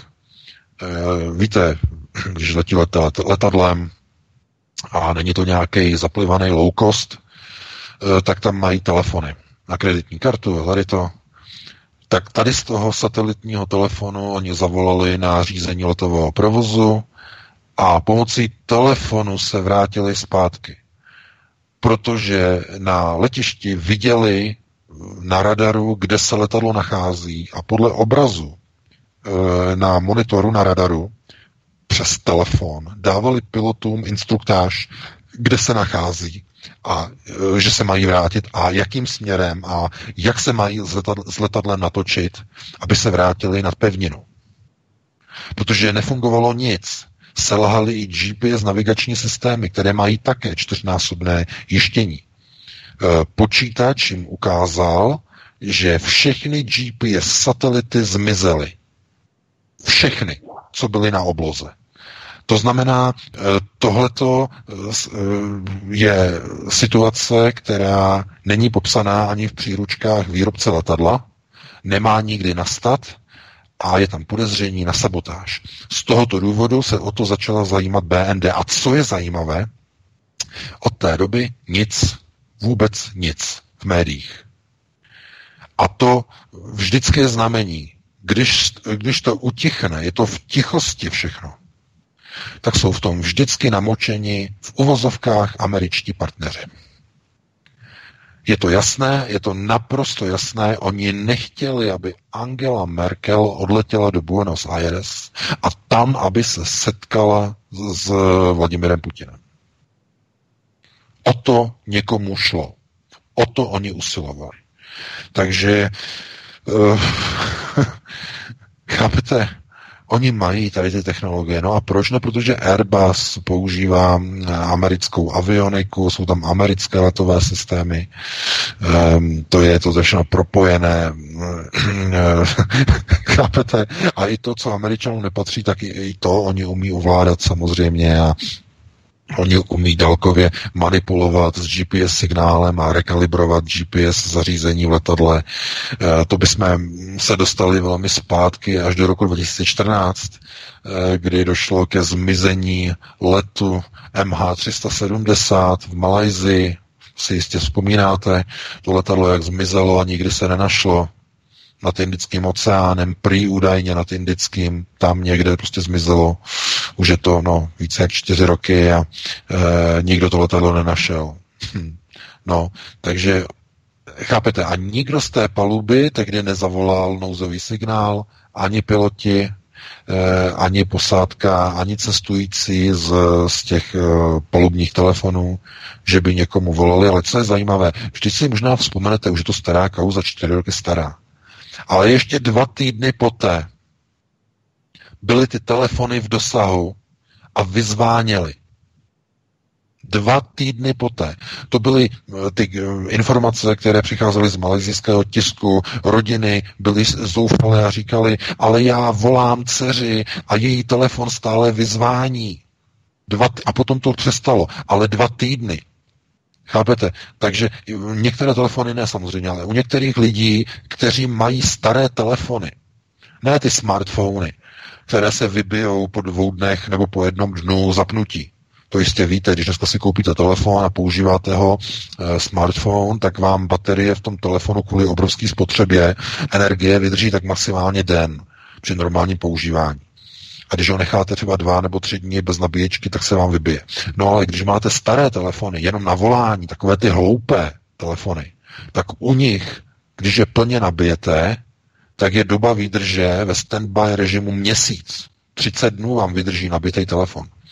Takže ti lidé, kteří cestovali tím letadlem, tak ještě dva týdny poté tam byly ty případy, kdy jejich pozůstalí vlastně hlásili policii, ale ten telefon vyzvání. Je tam vyzváněcí tón, tak ho zaměřte, kde se nachází. No a chápete? A všechny uh, tyhle ty informace, které vlastně jako přicházely, tak najednou jako utichly, zmizely novinové články a ticho po pěšině. Nikde se neobjevila žádná vysvětlení. No když vám někde vyzvání telefon, tak je přihlášený do sítě a operátor dokáže ten telefon zaměřit s přesností zhruba na 5 metrů. Podle toho, kdy je to, je to třeba v hustě obydlené oblasti, když je to mírně obydlená oblast, e, někde v otevřené krajině, tak tam ta přesnost je někde okolo 5 metrů nebo 10 metrů, tam to není tak přesné. Jo, podle triangulace a takhle, ale e, oni mohli přece najít to místo a policie to všechno zametla pod koberec. Nikdo nevysvětlil to zvonění telefonu, že to vyzvánění funguje. To znamená, co to, co, co to je? To letadlo někde spadlo, nebo někam bylo zaparkováno, zmizelo, nebo lidi byli uneseni a tak dále. Zkrátka ticho po pěšině. No a oni tohleto, když dokážou udělat, že v noci, v temné noci, eh, když změní GPS navigace a navedou letadlo někam úplně jinam, na přistání, tak co, co tím sledují? Chtějí si ověřit nějakou technologii, nebo chtějí získat někoho důležitého na té palubě, ale tak, aby se o tom nedozvěděl nikdo, aby měl za to, že letadlo se zřítilo, nějaký hlavoun, nějaký cený aset a tak dále a tak dále. A co se stalo teda s zbytkem těch lidí? No, takže kauza letu MH370 je jedna z největších kauz eh, posledních několika let, ale ona hodně utichla, dneska se o ní nikdo skoro vůbec nebaví. Eh, nicméně to bylo na jinou diskuzi, musíme se pustit hned do dalšího tématu. Vítku, já ti hned předám slovo. Veka, eh, když jsme ještě u těch letadlech, u těch letadel jsem slyšet, mám zaplý mikrofon, že? No, samozřejmě. Jo, super, ok, já jsem to nevěděl. A když jsme ještě u těch letadel, tak uh, jenom uh, tak ve stručnosti. Uh, my potom samozřejmě pustíme i tu ukázku, ale to bych tě poprosil, aby si opravdu velmi pečlivě, a i vážní posluchači, i vy, kteří umíte anglicky, velmi pečlivě poslouchali. My já to přeložím, ale stalo se to, že v oblasti tedy chemtrails, pokud eh, se začneme bavit o chemtrails velmi eh, stručně, protože mnozí tuto debatu a tuto, řekněme, tématiku devalvují různými dohady a hoaxy opravdu eh, hraničími, hraničícími až opravdu s blbostí a s jaksi neověřenými zprávami a tak podobně. Ale pokud se bavíme o chemtrails, tak 21. září 2016 v 18 hodin 18 minut místního času eh, vzlétlo letadlo z mezinárodního letiště v Portlandu v americkém státě Oregon. A to letadlo bylo řízené věží Southwest. Ovšem 40 sekund po tom samotném vzletu se stalo něco velmi zajímavého. V rámci komunikace toho pilota letadla s letovou dispečerkou eh, řídící věže, eh, tak ta letová dispečerka totiž zahlásila toto. Já, já to zkusím, jako, jak jsem to přeložil. Nevím, jestli je to normální, ještě jsem to neviděla takhle nízko. Na vašem levém křídle se to zdá jako situace typu chemtrail. No a když se ten pilot zeptal, aby to zopakovala, tak ona znovu řekla, vypadá to, jako by vycházelo z vašeho levého křídla chemtrail. Ještě jsem to takhle nízko neviděla, ale vypadá to podobně jako. A v ten okamžik, potom za chvilku si to pustíme, v ten okamžik eh, bylo to její vysílání vypnuté, přerušené. eh, zvláštně přerušené, to, to si opravdu pustíme.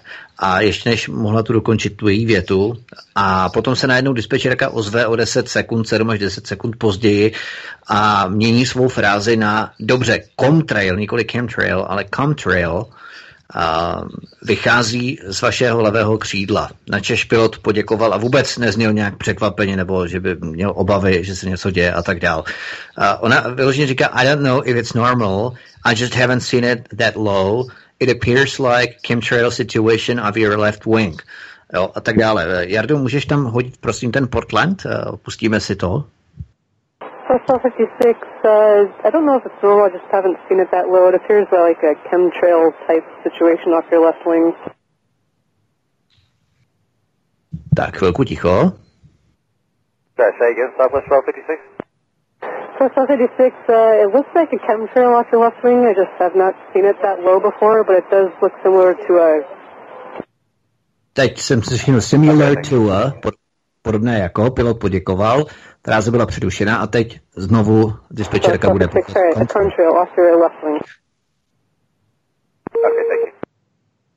Tak, tak to je všechno. Tak eh, VK, jak by si to popsal? Protože to je docela, nevím, jestli chyba v Matrixu, ale opravdu tady řekli, že něco podobného tady opravdu zaznělo. No, jasně, no, tak ona říká nejdřív chemtrail jako chemická stopa uh, a potom to mění na contrail. Contrail je v letectví kondenzační stopa, jo, kondenzační. Uh, takže to mění potom na contrail.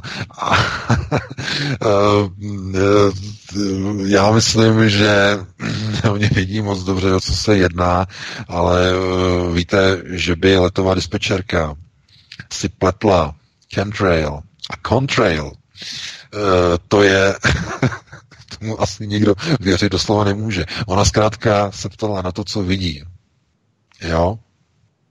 To není tak, že by nevěděla, ale um, je to určitý odkaz na něco, co je rozprašováno. No samozřejmě, tak eh, jste určitě zaregistrovali ty e, požáry, které probíhají zase v Kalifornii. Je téma, které se probírá neustále.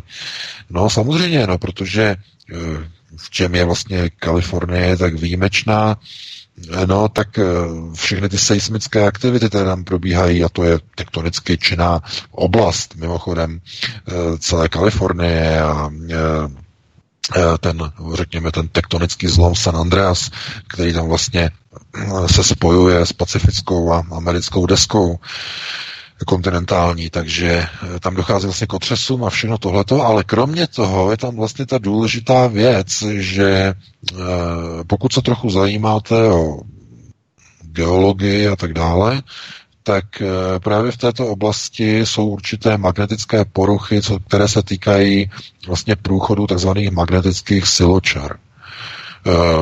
Různé poruchy těchto, těchto siločar, které se vlastně zbíhají u jednotlivých pólů a vytváří magnetický obal a magnetický plášť okolo planety Země před tvrdou sluneční radiací, tak e, mají třeba na pólech určité poruchy a těmi vlastně e, dopadají tvrdé e, částice ze slunce vlastně přímo do atmosféry a vytvářejí potom takzvan, takzvanou polární záři a různé defrakce světla. No, ale v té Kalifornii jde o to, že e, tenhle ten prostor nebo ta oblast e, těchto magnetických e, siločár je porušená a na povrch v oblasti Kalifornie dopadá mikrovlné záření ze slunce. Mikrovlny. No a mikrovlny rozehřívají povrch to víte, když si dáte něco do mikrovlnky a zapnete si ji, tak víte, co, co probíhá. Dochází k prohřívání povrchu, k roztékání asfaltu, ale nikde třeba nic nehoří. Jenom se prostě rozteče asfalt a vozy a pneumatiky do toho asfaltu zapadnou. A někdo si řekne, no to je obrovský horko, ale to není tím horkem, protože když máte třeba 40 nebo 50 stupňů, tak se vám ten asfalt nerozteče. A to je kvůli tomu, že to teplo je sice velmi vysoké na povrchu, ale postupně, vlastně jak jde dolů eh, do země, tak se ochlazuje. To znamená, ten efekt se nemůže dosáhnout normálním infračerveným tepelným zářením ze slunce. To znamená sluníčko, teplo. Tím se to nedosáhne, ale dosáhne se to uh, těmito mikro, mikrovlnými svazky. To znamená, mikrovlny dokážou zevnitř rozehřát ten asfalt v celém rozsahu toho asfaltu, znamená velmi hluboko do hloubky. No a vši, všímají si toho mimochodem i v Kalifornii, že vznikají potom požáry, to znamená, že najednou vypukne požár, nikdo neví proč z jakého důvodu, ale kromě toho, že někde hoří, tak si všímají američané i velmi divných a podivných e, skutečností, že tam, kde nehoří, tak jsou rozteklé asfaltové plochy. Jako kdyby tam byl obrovský žár, ale přitom domy stojí, keře jsou zelené, nic není očouzené, zkrátka ale asfalty jsou úplně rozteklé, úplně jak, jak kdyby na ně někdo svítil prostě nějakou lampou tepelnou. Takže Kalifornie má tyhle ty problémy a co se týče vlastně e, těch chemtrails a těle těch vlastně snah, tak je to takzvané globální zatemňování oblohy. Mluvili jsme o tom několikrát, k čemu se používají vlastně tyhle ty chemické látky. Jsou, jsou to technologie na bázi oxidu stříbra, oxid, eh, oxidy eh, dalších látek. Jsou tam samozřejmě i těžké kovy, těžké prvky, jako je třeba kadmium. Tohle to není nic dobrého nebo něco skvělého. Nicméně ten aerosol, který je z těch stop, těch chemtrails, rozptýlený do atmosféry, tak neutralizuje uh, toto mikrovlné záření.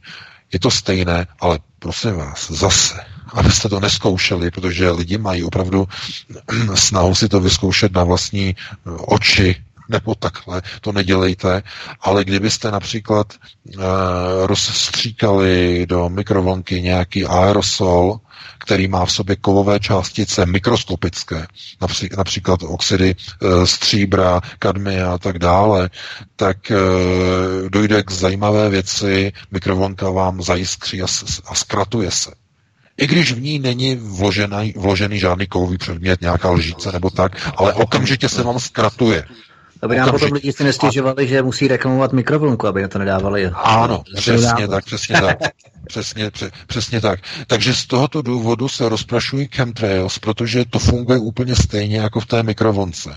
To znamená, když vy rozstříkáte aerosol ve vzduchu, v atmosféře, který obsahuje kovové částice, tak při průchodu mikrovlnných svazků dochází k jejich viru, takzvanému vynulování, zkratování a ty, ty mikrovlnné svazky nedopadnou na zemský povrch. To znamená, přestanou ho ohřívat. Nedokážou se dostat na povrch. V tom je, jsou chemtrails záslužné. V čem je ta tragédie? Je, že to je pouze dočasné řešení a že po určité době z těch vrchních e, prostor atmosféry e, tyhle ty aerosolové částice padnou spolu s deštěm zpátky dolů. No a to jsou těžké kovy, které se dostávají do potravinového řetězce, do vody a e, způsobují nemoci v obyvatelstvu. Samozřejmě těžké kovy to je, to, to, chápete, jenže, víte, to je zase, co je lepší? Nechat si rozstavit celou planetu, aby se lidé upekli, anebo obětovat určité procento populace, které, které to nepřežije, to chemizování té vody a té půdy poté, co po několika týdnech ten aerosol s deštěm spadne dolů na zem. Takže co oni vymysleli? Však jsme to mluvili už několikrát. Tam, kde se hodně rozprašuje aerosol, tam, kde se musí nejvíce chránit, to jsou městské aglomerace, kde jsou lidé. Tam se rozprašuje nejvíc. No, protože tam, kde bydlí lidé, tam se musí chránit e, prostor, aby se neohříval.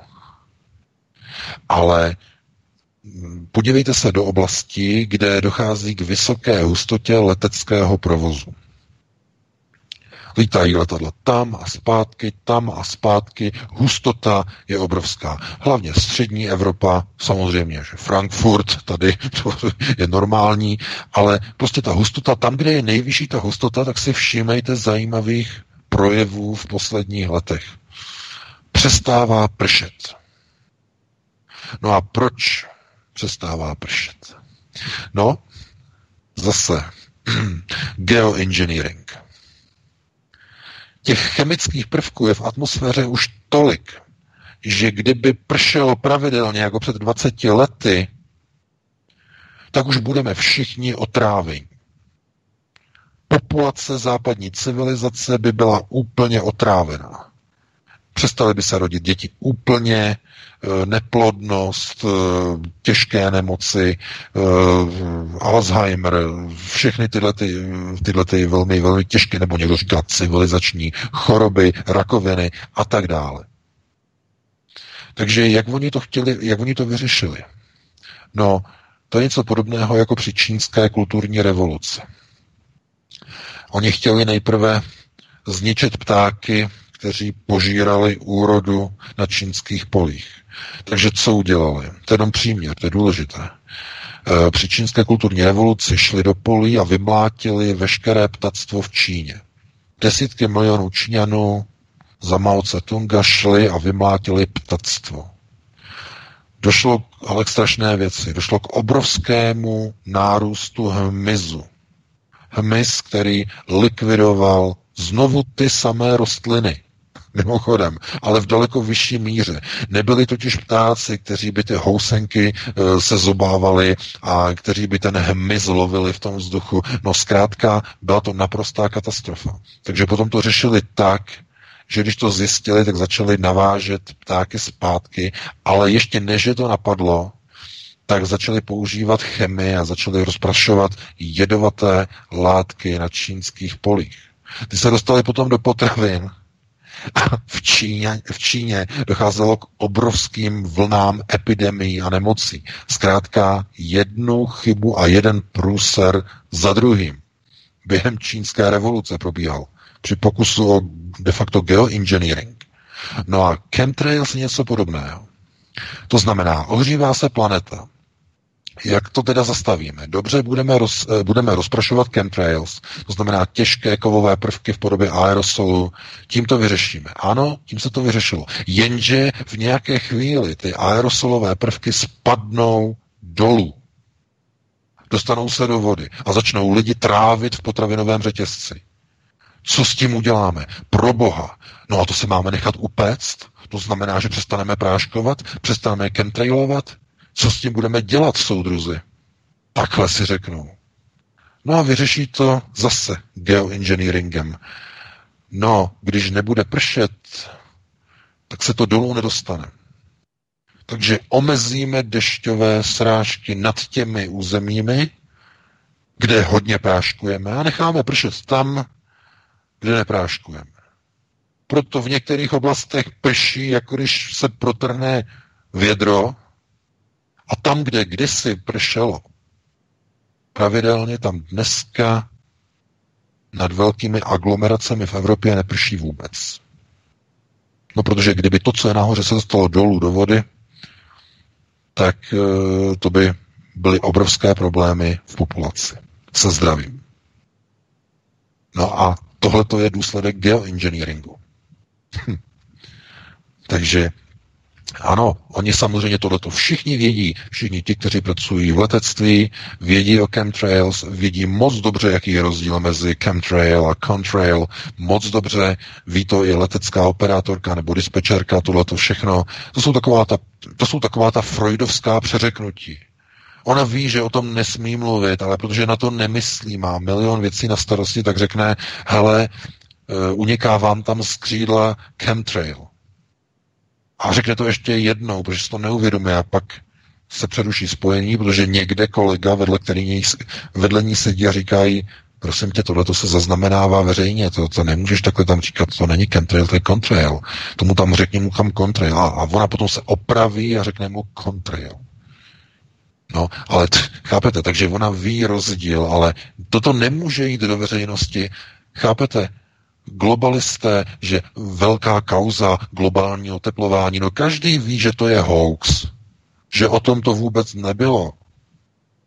Oni viděli moc dobře, protože všechny tyto emise a narušování ozónové díry a tak dále a tak dále probíhají z jiných procesních důvodů, kvůli jiným aktivitám slunce.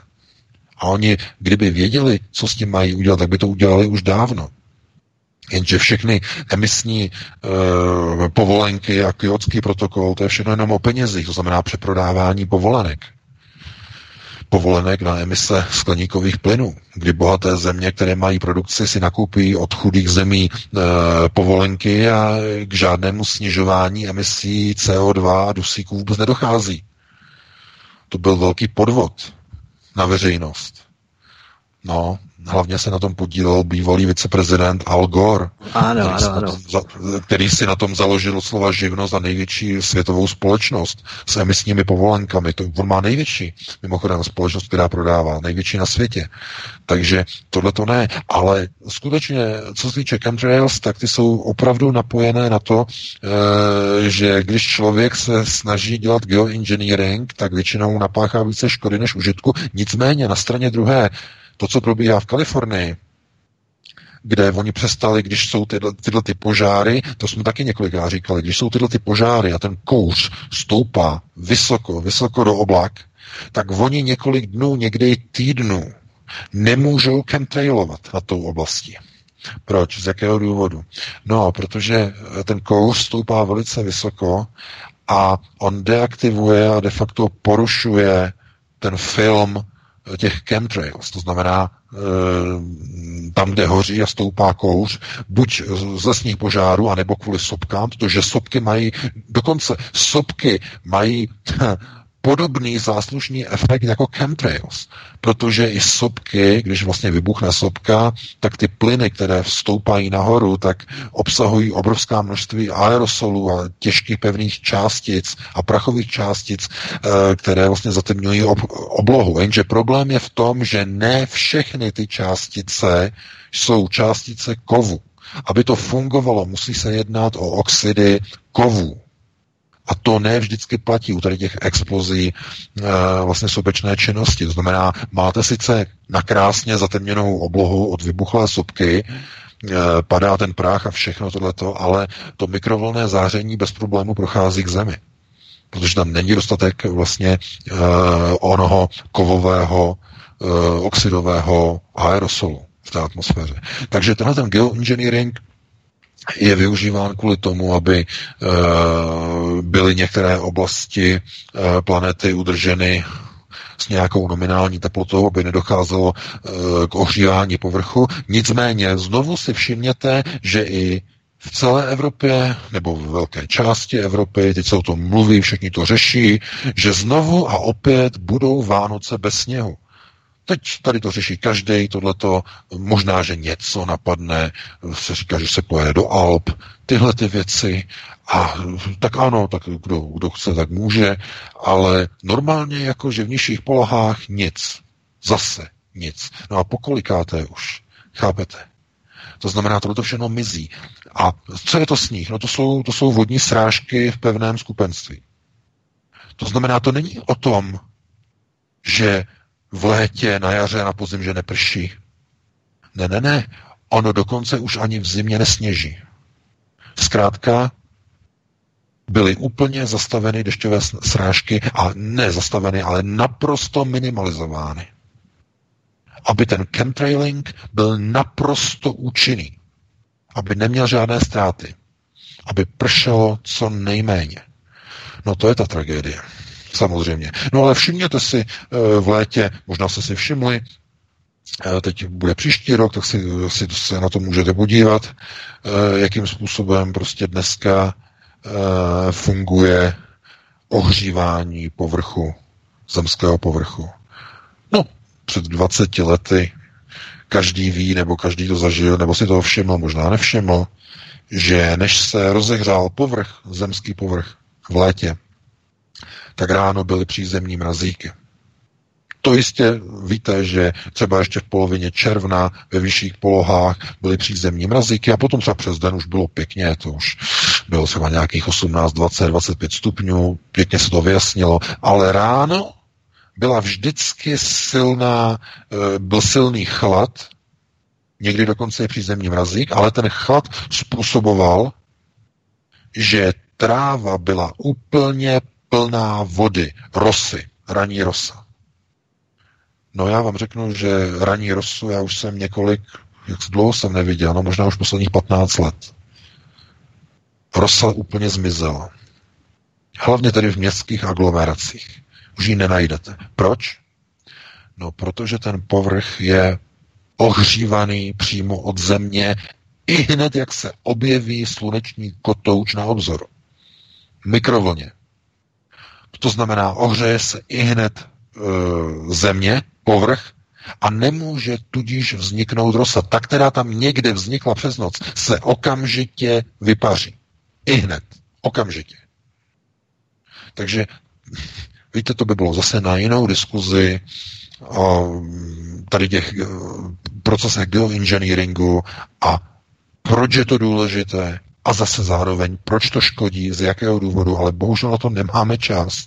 Máme ještě sedm minut do konce e, pořadu, já ti dám slovo Vítku a jestli možná ještě na jedno téma se dostaneme. Ano, určitě, zkusíme to telegraficky do té 21. hodiny. Ukrajina zrušila kvůli stanému právu konání voleb. Rozhodnutí proběhlo na základě obav z ruské vojenské invaze. Prý ve chvíli, kdyby lidé měli být ve volebních místnostech. Jenomže situace se vyvíjí dál, protože ukrajinské kamiony byly zachyceny slovenskou televizí, jak převážejí z Česka neoznačené transportéry BMP-1 na Ukrajinu. Eh, jedná se o podvod Porošenkovy vlády s dotacemi z Evropské unie, NATO a eh, partnerů ze Spojených států amerických. Nakupuje Kiev své vlastní transportéry a deklaruje je jako proběhlý nákup i eh, v podstatě v rámci tohoto, této kauzy. A nebo jsme svědky nehorázného ukrajinského tunelu na účet ukrajinských občanů. Jak je to vlastně s těmito kamiony VK a k jakému zjištění jste dospěli ohledně staného práva na Ukrajině? No, tak tady ta věc, ta je opravdu velmi zajímavá, protože uh, všichni, kdo se četl vlastně ten článek, nebo už vlastně ten článek vlastně z minulého roku, uh, teda z minulého roku, chci říct z minulého týdne, uh, tak tehdy vlastně Ukrajinci zveřejnili video, kde vlastně zjistili, že na uh, polsko-ukrajinském přechodu Korčova-Krakovec, že dochází uh, k přesunu uh, vojenské techniky, ukrajinských BMPček a že tedy to vypadá, že tyto transportéry jsou přiváženy na Ukrajinu. To byly první informace, které jsme dostali. Jenže potom se ukázalo, že ve skutečnosti ty transportéry nepři, nejsou přiváženy na Ukrajinu, ale naopak jsou z Ukrajiny odváženy do Polska. A to kdy? No, pár hodin po vyhlášení, víme, eh, po vyhlášení staného práva na Ukrajině. Jaký to dává smysl? A jsou tam Ukrajinci v tom videu a oni tam jako říkají, že jako co to má jako znamená, že tohleto a že čím jako se bude bojovat nějakýma vidlema a podobně, to znamená takový ty poznámky, že co to má znamenat.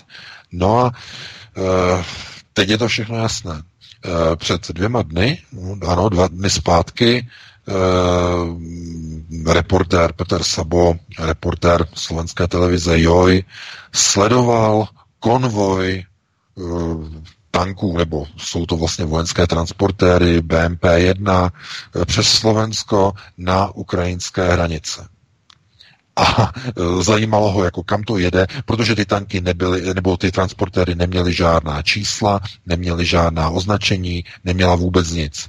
No a zjistil, že jedou na hraniční přechod s Ukrajinou, vyšné německé, e, na východním Slovensku a překračovali hranice. No, ale to hlavní, pikantní na tom, e, když slovenští novináři zjišťovali teda, co na to slovenské ministerstvo obrany, tak slovenské ministerstvo obrany uh, uvedlo, že o tomto transportu nemá naprosto žádné informace a že vůbec o tom netuší. To je neuvěřitelné, protože se jedná o transport techniky v rámci členské země Severoatlantické aliance, která vyjíždí z prostoru Evropské unie do nečlenské země NATO. To znamená, k takovým transportu musí být dány papíry, souhlasy, svolení k přejezdu a musí o tom eh, ta země, která je na hranici Schengenu, znamená Slovensko, o tom musí mít jasné informace v databázích a musí o tom vědět armáda, musí o tom vědět ministerstvo obrany. Protože jinak by takhle mohl někdo, kdokoliv, si vyvážet techniku z Evropské unie mimo, ven, pryč. K tomu musí být deklarace a všechno. No a slovenční novináři zjistili, že o tom vůbec nic slovenské ministerstvo obrany neví. Takže eh, i hned přišly informace o tom, a samozřejmě, že to přicházejí informace z různých směrů, že prý e, jako je to, je to prostě nějaký hoax a že se jedná o nějaká česká BVPčka, e, která jako měla, měla být prodána v rámci nějakého kontraktu, e, že se jedná o nějaké společnosti, které uzavřely jako smlouvu nebo jsou zastupované vlastně mezi českou stranou a Ukrajinou o dodávkách jakýchsi vyřazených nebo renovovaných českých BVPček 1, BVP 1 a tak dále a tak dále. Ale skutečnost a pravda je úplně někde jinde. My jsme byli kontaktováni ve středu uh, zdrojem, kterému ještě jednou touto cestou musíme poděkovat, protože to není poprvé, kdy jsme dostali takovéto exkluzivní informace, ale dostali jsme materiály a zdroj nás informoval o tom, k čemu skutečně dochází a má to souvislost právě s tím transportem z minulého týdne. Porošenkova vláda a lidé napojení na ukrajinskou armádu uh, si docela slušným způsobem přivydělávají na účet ukrajinských daňových poplatníků. Uh, techniku, která je stará, to znamená ukrajinské transportéry BMP-1, které jsou zablácené, Podívejte se na to video z minulého týdne. Vodrbané, vodřené, zablácené. Naloží na transportéry a přikryjí je plachtami plachtami, aby nebylo jasné, z jakého útvaru tyto transportéry, které opouštějí Ukrajinu a jedou do Polska, na jaký útvar ukrajinské armády patří. Jakmile se dostanou do Polska, tak jsou převezeny do dvou soukromých nebo bývalých skladů, soukromých skladů v soukromých rukách, kde probíhá čištění těchto transportérů, opravy to znamená úplně zbavení od e, veškerého bláta, umytí, vyčištění a především nalakování a přestříkání novou, zelenou a také černou, protože jsou tam prvky černé, e, černou barvou, e, aby ty stroje vypadaly jako nové. No a k čemu potom dochází? Stroje jsou potom znovu naloženy na podvalníky, jsou převezeny do České republiky, kde dostávají certifikaci že se jedná o renovované transportéry, které jsou dodávány na Ukrajinu v rámci dohody mezi Českou republikou a Ukrajinou. Je to největší skandál. Ta smlouva totiž opravdu existuje, mimochodem. Přinesly o tom informace česká média. Eh, už na jaře přišly informace, že eh, mezi eh, vládou České republiky a Ukrajinou je dohoda, že jedna jistá česká společnost dodá vlastně renovované české stroje BVP-1 na Ukrajinu a je to z, z jara, z března 2018. Nebyl to Excalibur ne, Group? Nebyl to Excalibur ne, Group ne, Ne, ne, není to, není to, není, není to Excalibur Group, je to tady ten článek, můžete se na něj podívat, je to, um, je, to skupina, um, já ji nebudu jmenovat, tu skupinu, protože v těch dokumentech, které my jsme dostali, je tato, je tato skupina uh, uvedená jako ta, která se na tom nepodílí která v tom hraje roli mm, jenom jakéhosi, jako někoho, kdo takovou smlouvu má uzavřenou, ale ty stroje, které proudí na Ukrajinu, nepochází a nejsou od této společnosti, protože ten kontrakt eh, bude běžet ještě příští rok. A ty stroje, které odcházely a které odchází v pravidelných intervalech už od roku 2016, nemají nic společného s Českou republikou. Nejsou to žádné výprodeje z české armády, ale jsou to původní ukrajinské stroje, které jsou pouze v Polsku umyty a přestříkány a potom přes Českou republiku deklarovány jako renovace a vyvezené a odvezené zpátky na Ukrajinu. Je to tak výbušný materiál, že my jsme byli požádáni, abychom, jelikož je to ještě stále živý spis, tak abychom pouze informovali v obecné rovině, protože nikdo se z toho, nebo nikdo nechce se tohoto, této kauzy uh, dotknout. Tajná služba to má v rozpracované, uh, a teď mluvíme o vojácích, abych byl přesný, a nebudu to nějak jako konkretizovat, nemluvíme o bisce, jo? mluvíme o vojácích. A oni tohle to sledují a e, chtějí, aby tomu někdo vystavil stopku. No a kdo z toho profituje? No, Ukrajina dostává peníze. Dostává peníze od Evropské unie, od amerických partnerů, aby modernizovala svoji ukrajinskou armádu. Místo toho ty peníze končí na soukromých kontech uh, ukrajinských představitelů na švýcarských účtech.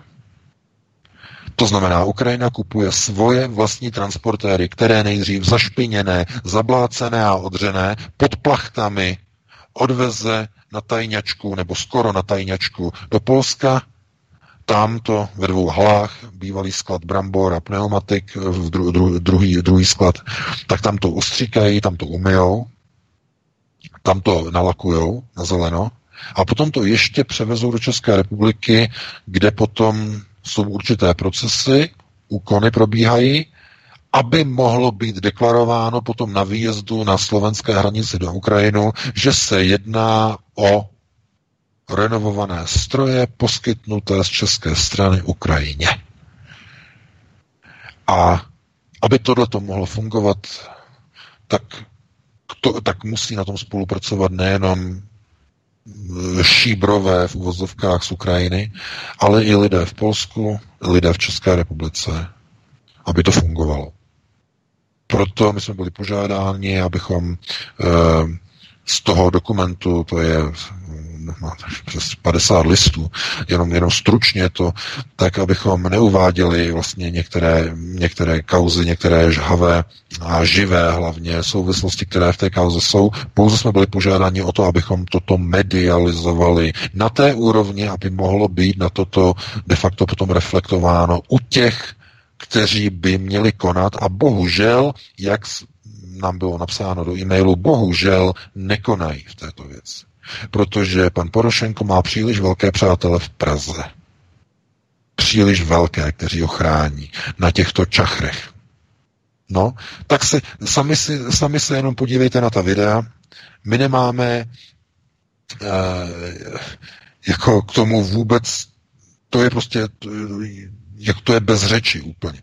To vám úplně vypadne dech když se nad tím zamyslíte, jak neuvěřitelně je to jednoduché, primitivní a přitom na straně druhé naprosto geniální.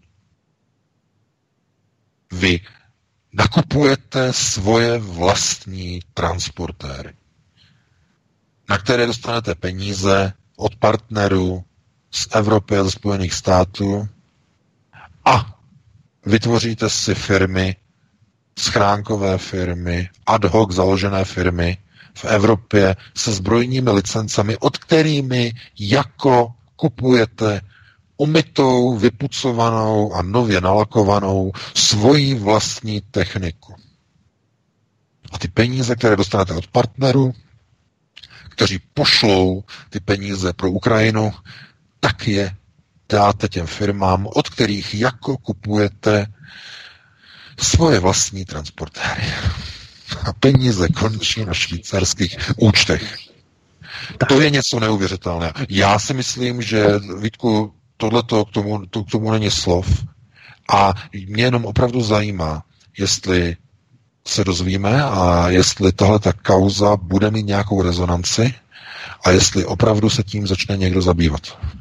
Protože uh, to není, to, to není tak, protože e, když je kauza e, Andreje Babiše vycucená de facto z prstu a z nemocného člověka udělá, já nevím, nějak, nějakou hlavu něčeho nebo nějakou oběť a tak dále, tak dále, tak ta informace zaplaví všechna česká média.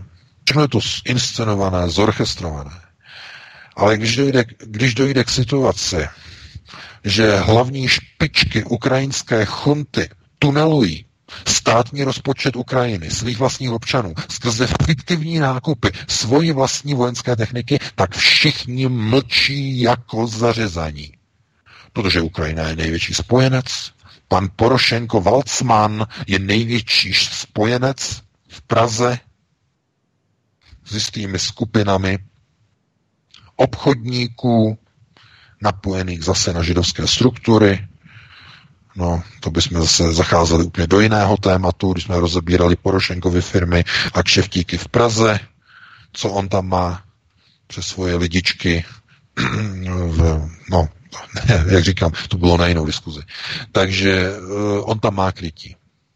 No a potom je jasné, že to funguje. No jistě, samozřejmě. Znamená nejdřív umít v Polsku, potom uh, dojet pro nějakou bumášku do Česka, no a z Česka potom zpátky na Slovensko před hranice. A všechno jakoby napůl na tajňačku. Slovenské ministerstvo obrany o tom vůbec ani neví. Chápete? Slovákům se provádí transport s vojenskou technikou po Slovensku a ministerstvo obrany neví. To, já, to, já to nechápu. To, země zázraku, já nevím. jako to neberte teď jako slovenční posluchači jako nějakou urážku, ale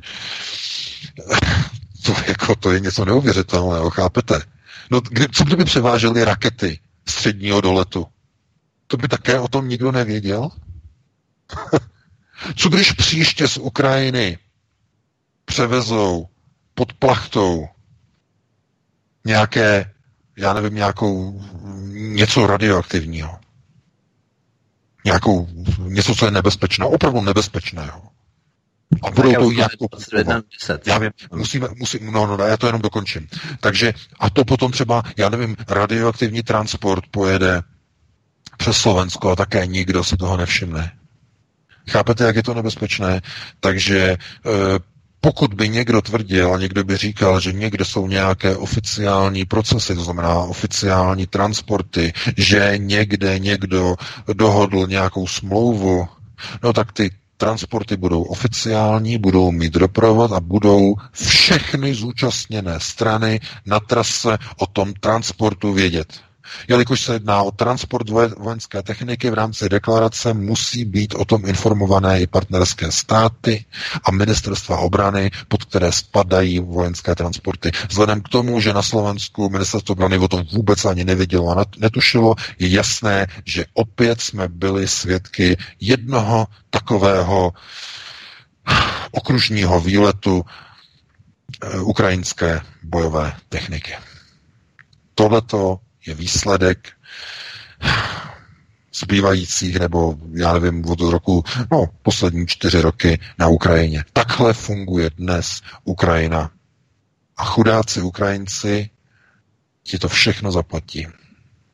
Protože oni tam mají těžkou situaci, nemají důchody, e, učitelům nejsou vypláceny mzdy, jsou tam obrovské problémy i s výplatami Eh, vojákům z povolání. Proto i ta morálka té ukrajinské armády je taková zoufalá, jaká je. A problémy s, eh, s policií, proto je tam i velká korupce, Jasně, tak to všechno víme a opravdu musíme, Takže musíme končit. Musíme, musí, jako musíme končit a dáme, dáme prostor. Já myslím, že posluchači tohleto pochopí, že tohleto téma je opravdu důležité a e, že dokážeme stěsnat nebo umístit e, e, jejich dotazy, interakci do nějakého časového sledu. Takže já bych tady to ukončil, dal bych ti slovo Vítku a dáme si nějakou jednu písničku pětiminutovou a potom bychom se hned pustili do telefonických dotazů. Určitě dáme si pětiminutovou písničku a jenom vážení posluchači, jaká můžeš, když eh, tak jít si odskočit nebo tak. Já jenom zopakuji telefonní číslo, na které nám můžete volat a které si prosím poznačte. Záleží, jestli jste konzervativní, tak si to napište na papír s lístečkem, tuškou. Pokud jste progresivističtí, tak můžete i rovnou do mobilního telefonu, ale obou, oběma eh, skupinám, jak konzervativistům, tak i progresivistům, bude účtován stejný tarif mobilním operátorem, takže je to v podstatě jedno. Ale to telefonní číslo je 731 362 672. Já teď si nejsem zrovna úplně jist, zda to telefonní číslo uh, je zobrazené na naší webové stránce svobodný pomlčka vysílač.cz v záhlaví pod uh, studiem meta.cz. Nejsem si jistý, každopádně to číslo raději zopakuji ještě jednou. 731 362 672, ale až prosím, volejte po píšničce, protože teď si zahrajeme. A Eh, po píšničce vás vybídneme, abyste nám začali volat, abyste mohli eh, adresovat vaše dotazy na pana VK, šéf redaktora Aeronetu.cz a zároveň při zvednutí telefonu eh, vám bude přehrána smyčka v rámci automatizovaného zařízení, které vás informuje o tom, že jste se dovolali na svobodný vysílač a abyste vyčkali na vašem telefonu, nezavěšovali telefon, protože musíme dokončit váš předchozí dotaz, respektive předchozí dotaz předchozího kolegy nebo posluchače od vás. To znamená, že vyčkejte na telefonu a potom vás přepojíme sem k nám do studia na živé vysílání. Takže to je jenom instrukce, my to ještě pro jistotu opakujeme, ale abyste se nelekli a nepoložili to sluchátko, když se dovoláte a bude tam zvučet, bude tam slyšet právě automatický hlas, který vás bude informovat o těchto mnou eh, vyhlášených skutečnostech. Takže to je všechno, já dodáme si písničku a potom budeme pokračovat dál. Hezký večer, posloucháte Svobodný vysílač, zdraví vás Svítek a Jarda ze studia Meta.cz a pan VK. Tak my vás vítáme v eh, další hodině, v respektive v závěrečné naší pořádné, eh, respektive pořádné to taky, my jsme všichni pořádní, až možná pořádně až přes příliš, co se týče i ověřování informací, ačkoliv na to někteří nevěří, zároveň z těchto médií, kteří samozřejmě ty informace ověřují jinak a z jiných zdrojů než my. Každopádně my vás vítáme v poslední hodině našeho vysílání. Já ještě jednou zopakuji telefonní číslo, na které nám můžete právě od této chvíle volat. Eh, je to telefonní číslo 731 362 672. Tak odteď právě můžete volat nám naše, vaše dotazy a samozřejmě se nelekněte toho automatu, který na vás eh, promluví po zvednutí telefonu a aktivaci tohoto čísla. Tak eh, příjemný večer, přejeme komu? Dobrý večer, tady posluchačka Hana, slyšíme se? Dobrý večer, paní Hano, můžete se ptát, hezký večer. Dobrý večer, já zdravím samozřejmě všechny ve svobodném vysílači a mám dneska jeden jediný dotaz ohledně toho slunce. Zajímalo by mě, zdali je to 11-letý cyklus, nebo zdali se se sluncem, případně se celou sluneční soustavou děje něco horšího, protože samozřejmě už mám teda svůj věk a dříve teda samozřejmě za našich mladých let se nedělo to, co se děje dnes. Tak by nás zajímalo, zdali je to něco abnormálního, jestli je to ten 11-letý cyklus nebo něco horšího. Děkuji mnohokrát, pozdravuju. Naschledanou. Také vám, paní Hano, děkujeme za váš dotaz, který jste položila k nám do svobodného vysílače, do živého vysílání. No, to oteplování. Oteplování e, má různé charakteristiky. Pokud e, jdete na slunce a cítíte, že je teplo, tak e, to je projev infračerveného záření. To je v pořádku takzvané 11-leté cykly, to jsou e, vlastně energetické, nebo mě, kdy se mění takzvaný tepelný výkon naší hvězdy v jednotlivých 11-letých cyklech. Ale o tom není řeč. To, co probíhá v Kalifornii, znamená, že se e, asfalt ohřívá zevnitř a ne z povrchu, ale mikrovlně no tak to není, rámci, to není rámec 11 letého cyklu. To jsou velmi nebezpečné projevy naší hvězdy, slunce, které dosud lidstvo, eh, řekněme, v poslední historii nezažilo. No a protože eh, od eh, doby pana Gutenberga uběhlo jenom pár století, tak ne, ne, neexistují ani dochované nějaké písemné záznamy, že by něco takového proběhlo třeba, já nevím, ve starověku, eh, v době, já nevím, ještě římské říše nebo podobně, že by čelili podobným, podobným klimatickým problémům. Že by se roztékaly e, měkké materiály na povrchu planety. Jo, to nejsou jenom asfalty, to jsou prostě i jiné procesy. Například ryby se ohřívají v mělkých vodách a potom plavou břichem vzhůru. No, tak se jeďte podívat eh, do lagun v Itálii, co se tam děje s rybama. No. teď zrovna jsme to řešili, teď minulý týden e, přijeli a říkali, jako, že co, co se tam prostě děje, tohleto. Byli v Benátkách, jako, jo, povídali, že tam prostě plavou jako ryby břichem vzhůru, že, to ne, že místní to nepamatují. No jistě, no tak si dejte znovu, dejte si sklenici e, s vodou a nebo, nebo jinak, nebo pomeranč si dejte třeba do mikrovlnky a uvidíte, co se začne ohřívat dřív, jestli povrch nebo vnitřek. No vnitřek, při mikrovlném ohřevu se nejdříve ohřívá vnitřek. Předmětu, věci, nikoli v povrch.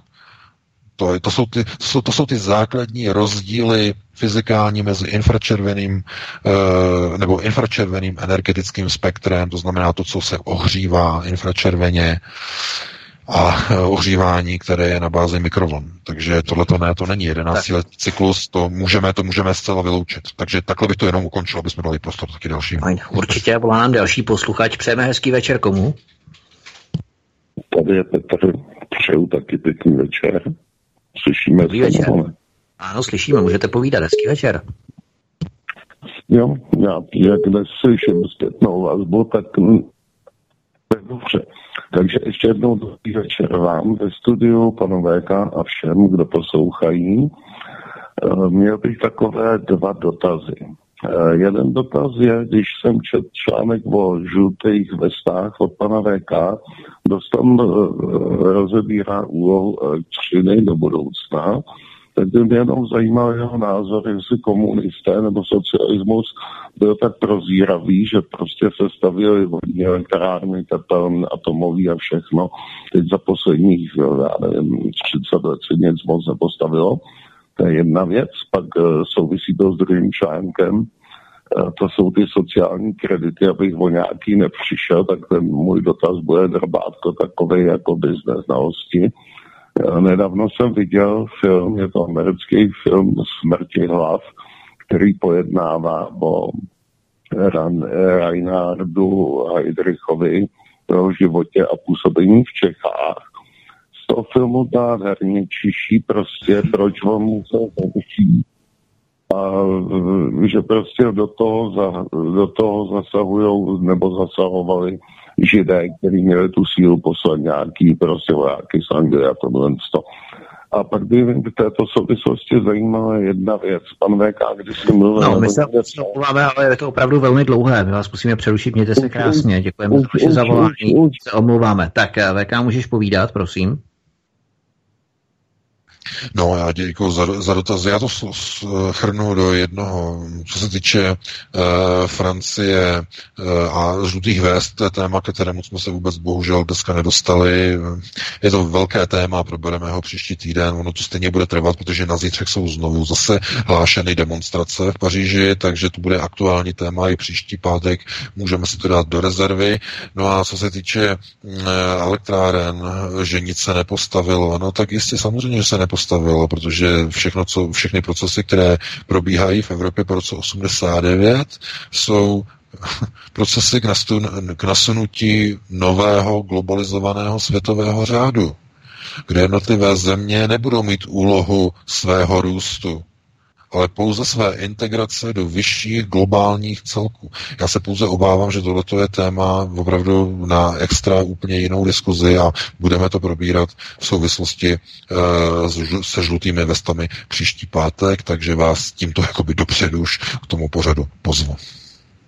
Ano, určitě budeme probírat stejně tak žluté vesty, jako si třeba 21. prosince, protože dnes se k tomu nedostaneme, je to velmi eh, široké téma, dosáhneme, nebo dostaneme se i právě k tomu sociálnímu kreditnímu systému, který panuje v Číně což je úplně neskutečně orvelovský systém, který opravdu tam funguje a nějakým způsobem je rozvinován v rámci určitých systémů, systému kamer, který funguje v různých městech na rozpoznávání obličejů a tak podobně a tak dále. Na telefonní číslo 731 362 672 nám můžete volat vážní posluchači s vašimi dotazy. Prosíme nerozvíjet nějaké dlouhosálé teorie, a e, zamyšlení, protože na to opravdu není čas. Máme tady dalšího telefonujícího posluchače. Krásný večer přejeme. Dobrý den, slyšíme se? Dobrý den, můžete hovořit, hezký večer. Tak, hezký večer vám přeju. E, pane Vítku a pane VK, když se nám blíží ty Vánoce, nebyly by i nějaké pozitivní zprávy? Jako už, já vím, že to situaci v zemi a ve světě je to hrozný, ale když se blíží ty Vánoce, mohli byste nám říct nějakou dobrou zprávu? Děkuju moc. Děkujeme, mějte se krásně. Já myslím, že pozitivní zpráva, a to už jsme právě možná i začali, a to je v rámci těch třetina pedagogů ve školství, ve středním školství, ano. kteří nějakým způsobem ovlivňují uh, své studenty. To je docela pozitivní zpráva. Pozitivní zpráva je, že skutečně nám udělali, udělali neziskovkáři a člověk těsně velkou radost, protože právě jejich průzkum, který zjistil, že třetina pedagogů na středních školách čte a e, důvěřuje a preferuje alternativu, že to je to hlavní, to je ta pozitivní zpráva, že naše práce má opravdu smysl. Takže to je to pozitivní a takový ten, takový ten dárek pěkný k Vánocům.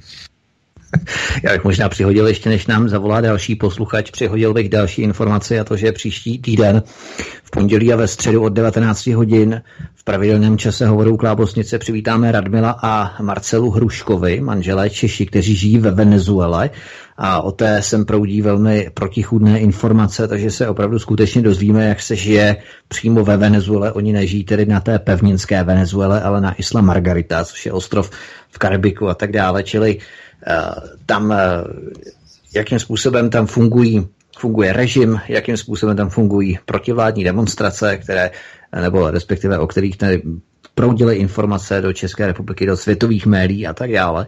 Velmi zajímavé, tak vás tímto i zveme, jak, jak si dárek se zimy do tepla, protože tam je 25, 30 stupňů, pokud se tady nemýlím, takže je opravdu úžasné. Ale máme dalšího telefonujícího, Jardo, nebo nemáme? Tak zatím nemáme. To znamená, že telefonní číslo 731 362 672 je vám stále k dispozici a právě toho využívá další posluchač, kterého zdravíme a děkujeme za vaše zavolání. Hezký večer. No fajn, máme, máme posluchače. Dobrý večer. Eh, pánové, mm, eh, taky dobrá nebo pozitivní zpráva, jak tady bylo řečeno, je, já nevím, jestli to je ověřené nebo není ověřené, ale na AC24 eh, bylo uvěřejněno, že Ministerstvo zahraničních věcí České republiky mm, potvrzuje, že do Marrakeše nepojede o, z České republiky žádný účastník. Jo? Takže to je, to je super zpráva. E, za druhé, mm, poslouchám, jako slyšíme se? Ano, ano, slyšíme, můžete hovořit. Slyšíme se. E, za druhé, e, dost důležitá věc, která tady možná e, nezazněla, je to, že v Německu v CDU, to je taková šilená strana, jo, Angely Hitlerové, tak tam zvítězila její, její taková nějaká dvojnice, jakási Gertruda zase, Jo, a mm, možná by bylo dobré se k tomu trošku vyjádřit. No a za třetí Francie. Jo, Francie samozřejmě zítra, e, zítra to bude možná velká bomba, možná to bude generální stávka. A mm, e, máme informace o tom, že policie mm, francouzská už je hodně naštvaná a unavená z toho všeho a pravděpodobně se připojí k demonstrantům. Takže já e, trošku nesouhlasím s tím názorem pana, pana Veka, že to je všecko řízeno, řízeno já nevím, že, že to má Macron, Macron pod kontrolou, jo, a že to je řízeno prostě sionisty a tak dále a tak dále. Já si myslím, že to je celkem i spontánní záležitost, jako jo, ale to je můj názor. Tak to je všechno, děkuji, budu poslouchat, nashledanou. Děkujeme za vaše dotazy. VK, co by si z toho vybral? Marrakeš, Něme- Marrakeš, Německo nebo Francie? No, to, to, jsou, to, jsou, to, jsou, to jsou malichernosti. To, to zásadní je to poslední. Uh, spontánní. Uh, jestli považujete za spontánní, že uh, předseda uh, francouzského svazu, takzvaného, oni tomu říkají, uh, no, bych se to přeložilo do češtiny, uh, předseda svazu Národní levice, ano, předseda svazu Národní levice. To je de facto jakoby odborová organizace nebo organizace, která se zabývá zájmy dělníků a části těch pracujících, kteří demonstrovali 17. listopadu, tak se distancoval distancoval se právě včera od toho, co probíhá v Paříži. Doslova řekl, já o tom připravuju článek, ale řekl, toto jsou lidi, které my neznáme. Organizují se na Facebookích, na Facebooku, společnost Facebook organizuje e, demonstrace přímo v Paříži, zapalování aut a tak dále. To je jejich proces. A Emmanuel Macron, že má něco stabilizovat, ne, ne, ne, ne, ne. To nevím teda pán, jaký článek četl, nebo nepochopil ten článek. Emmanuel Macron nemá za úkol stabilizovat Francii. On má za úkol ji zlikvidovat, rozvrátit v rámci asanace. Kvůli tomu byl dosazen na rozbití francouzské republiky. On dělá přesně to, co, k čemu byl dosazen. K rozvratu Francie. Proboha, já nevím, jestli nás lidé neposlouchají, jsme o tom mluvili už minule, nebo několikrát jsme o tom hovořili, co je účelem státních manažérů. Asanace a rozvraty národních států. Proč e, probíhají ty procesy ve Francii a hoří ulice? No probíhá všechno tak, jak má probíhat. Proč myslíte, že tady v Německu je u moci Angela Merkel, která rozvrací Německou republiku migrací? No protože byla dosazená, dělá přesně to, co má dělat. Proč myslíte, že na Ukrajině eh, probíhají ty procesy, které tam probíhají, až tam je pan Porošenko Valcman? No má rozvrátit Ukrajinu, ne ji stabilizovat. Já bych očekával, že lidé e, mají tyhle ty elementární základy, když poslouchají a čtou alternativu. Protože o tom mluvíme pořád dokola.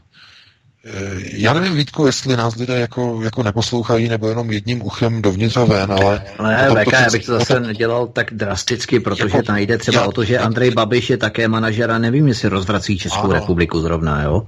Eh, no, co se týče Andrej, Andrej Babiše, tak eh, Andrej Babiš víme přece, že on je v pozici šéfa vůdce země, která je hlavním centrem světového židovstva. Eh, nemůžeme Andreje srovnávat v, s Macronem ani s Merkelovou.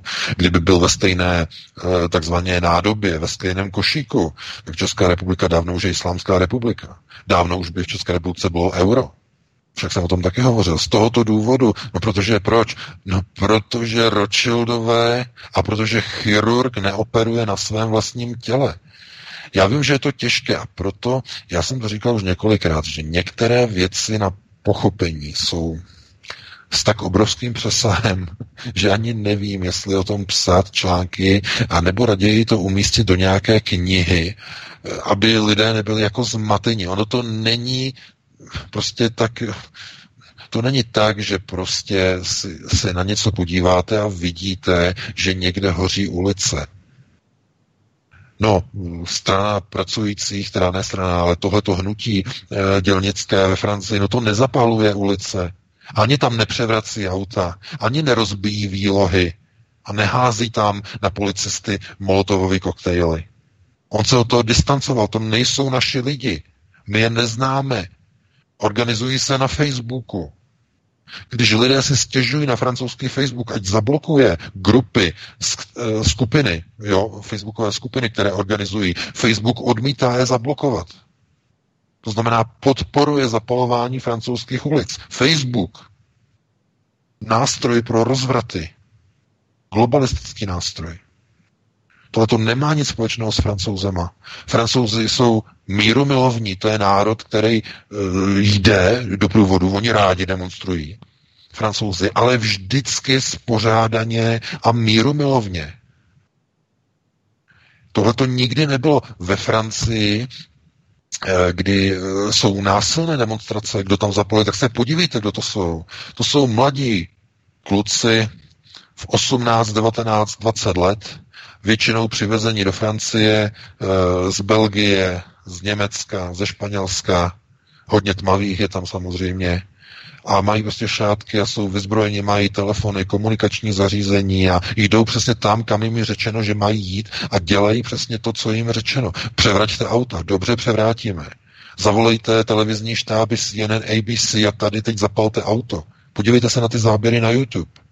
Oni se domlouvají s redaktorama tyhle tý stanice, CBS, CBS, americká ABC, tyhle ty dvě tam byly. A e, že oni se tam domlouvají a probíhá mezi nimi komunikace a oni jako si to odkývají a hned vběhnou na policejní auto, začnou ho mlátit, začnou ho rozhoupávávat, aby se rozhoupalo, převrátí ho a potom ho zapálí. A dvě stanice, obě dvě stanice to natáčí. Po dohodě, po vzájemné dohodě. Snad si tak máme posluchače, který nám dlouho jenom, na telefonu. Jenom, jenom, chci, jenom chci říct poslední apel. Neexistuje nic jako spontánní revoluce pro Boha. Nikdy neexistuje. Ani 17. listopad nebyl spontánní. Ani francouzská revoluce nebyla spontánní. Ani Velká říjnová nebyla spontánní. Pro Boha to jsou základy lidé, základy. Revoluce jsou řídícím prostředkem nástrojů ke změně režimu ze zdola. Když elity chtějí provést změnu násilně ze zdola, k tomu slouží revoluce. To jsou základy. Já jsem si myslel, že tohle všechno je jasné, ono to není jasné. Tak já nevím, asi děláme špatnou práci, nebo já to nechápu. Ale dobrý, dobrý, eh, nebudeme to řešit, dáme prostor dalšímu volajícímu. Nevím, jestli může existovat něco jako spontánní revoluce, nemůžeme zase tvrdit, že nic nemůže existovat bez toho, aniž by eh, třeba se lidé domluvili a tak dále.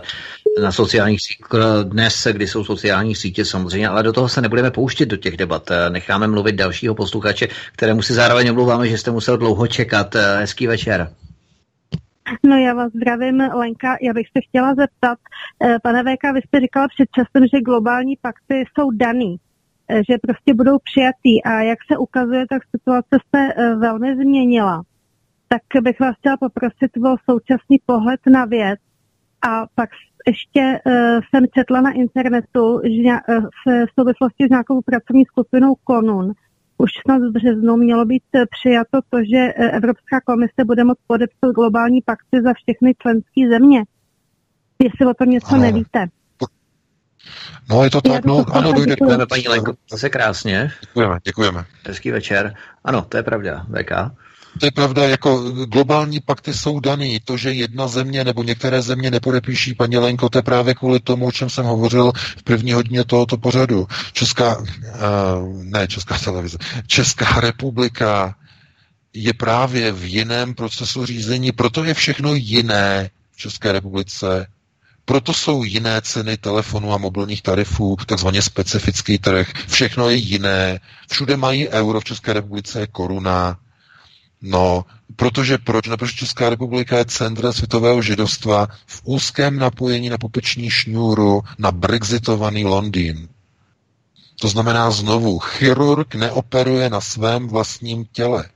Rovná se proto Babiš, proto Zeman, proto ne globálnímu kompaktu. A proto Brusel podepíše za všechny země, které nepodepíší.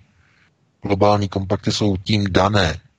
Pouze některé země jsou řízené chirurgem a nejsou pacientem. To je takový ten příměr. Zatímco Německo, Francie jsou pacienti, na kterých je operována globalizace v, rozva- v rozvratech, v hořících ulicích a islamizaci, tak některé země tohoto jsou ušetřeny A to nikoli z milosti, ale protože v nich mají svá centrální operační sídla architekti globalizace, sionisté operační sídla, ČNB, napojení na Dům a tak dále. To jsou základní věci, ale eh, to, bychom se zacházeli do dalších detailů, dáme prostor dalšímu volajícímu. Ano, stále vám, milí posluchači, k dispozici telefonní číslo 731 362 672, které je momentálně aktuálně volné. My čekáme na další telefonát.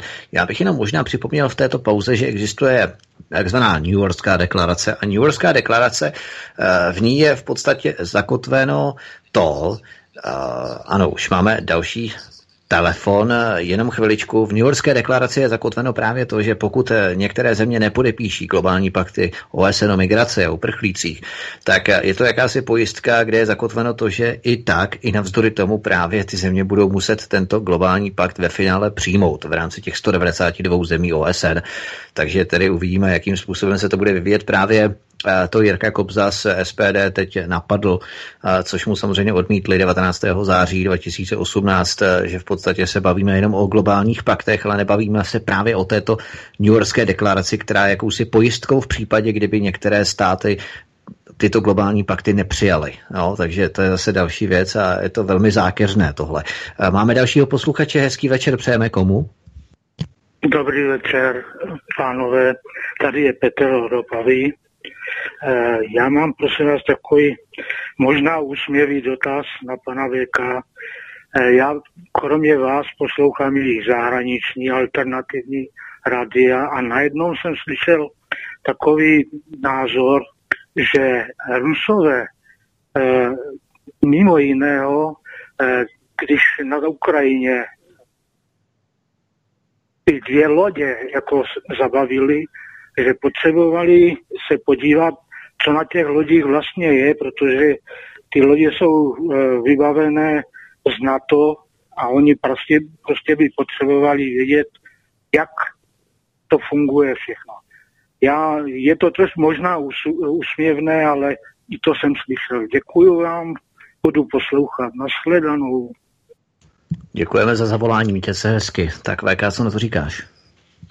No, děkuji, no, ale vzhledem k tomu, že to jsou jenom hlídkové čluny, tak tam nebude žádná velká významná uh, spojenecká alianční technika.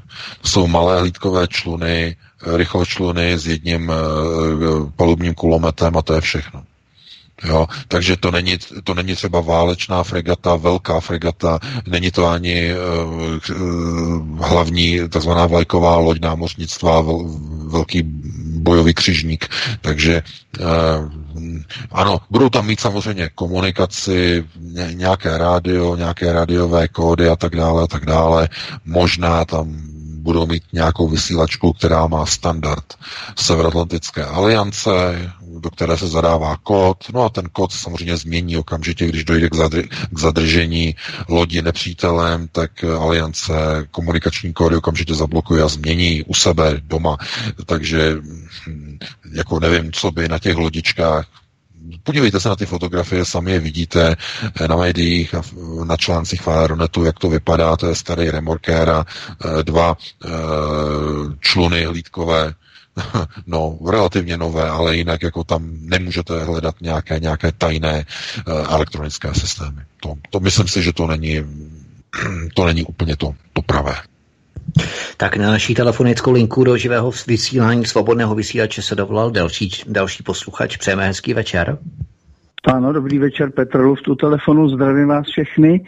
Já mm, musím jenom potvrdit, co říkal pan VK, že žádná revoluce eh, ne, ne, ne, nevzniká spontánně nebo jakýkoliv t, takovýhle děje různý, mají vždycky nějaký motiv, nejsou náhodou. Eh, to bych chtěl připomenout, že jak jste zmiňovali, eh, ten, eh, to letadlo malajzijský v tom 14, jak zmizelo nad tím Indickým oceánem, jak, takže něco podobného jako tam byl ta, teďka současný ten příběh tý Merkelový s tím letadlem, tak i tam byl motiv. Ono to, já nevím, jestli jste se zmínili v tom případě o motivu, ale já si myslím, že ten motiv tam byl a tenkrát, eh, jestli si vzpomínáte, v tom, na tom na palubě toho letadla bylo 20 expertů čínských, který eh, vyvinuli eh, KL2 čip, významný revoluční a bylo to ve firmě Free Sky Semiconductor americký. No a kdo byl největším akcionářem eh, finančním, to je eh, naše známá Blackstone um, Investment a ta patří panu Rothschildovi. A vzhledem k tomu, že byly prohlášení po jisté době, ty, eh, ty měly autorský práva, ty, ty Číňaní, 20 těch chlapců, a ty byly prohlášení za nezistní a v tom momentem přišly práva toho čipu na pana Rothschilda. Takže to je taková připomínka, jestli by se to ještě nějak buď potvrdili nebo vyvrátili, já nevím, ale já si pamatuju, že v té době něco takového bylo, takovýhle zprávy o tom. Takže děkuji za odpověď a budu poslouchat. Mějte se hezky. Děkujeme, to, to je velmi zajímavý VK, co na to říkáš? No to ne, to není novinka, já jsem, o tom, já jsem o tom dokonce měl článek, jo. to je dokonce informace, která byla i na Aeronetu, tohleto. Uh, ano, je to jedna z teorií, je to jedna z možností, samozřejmě. E, tam potom přišly ještě další informace, to letadlo bylo zach, za, e, zachyceno, mělo být zachyceno, e, dokonce spatřeno na e, americké základně e, v, na ostrově v Indickém oceánu Diego Garcia, ano, ostrov Diego Garcia, e, to je americký ostrov, americká vojenská základna v Indickém oceánu, tak tam mělo být zachyceno a hlavně tam měly být zachyceny i některé ty telefony.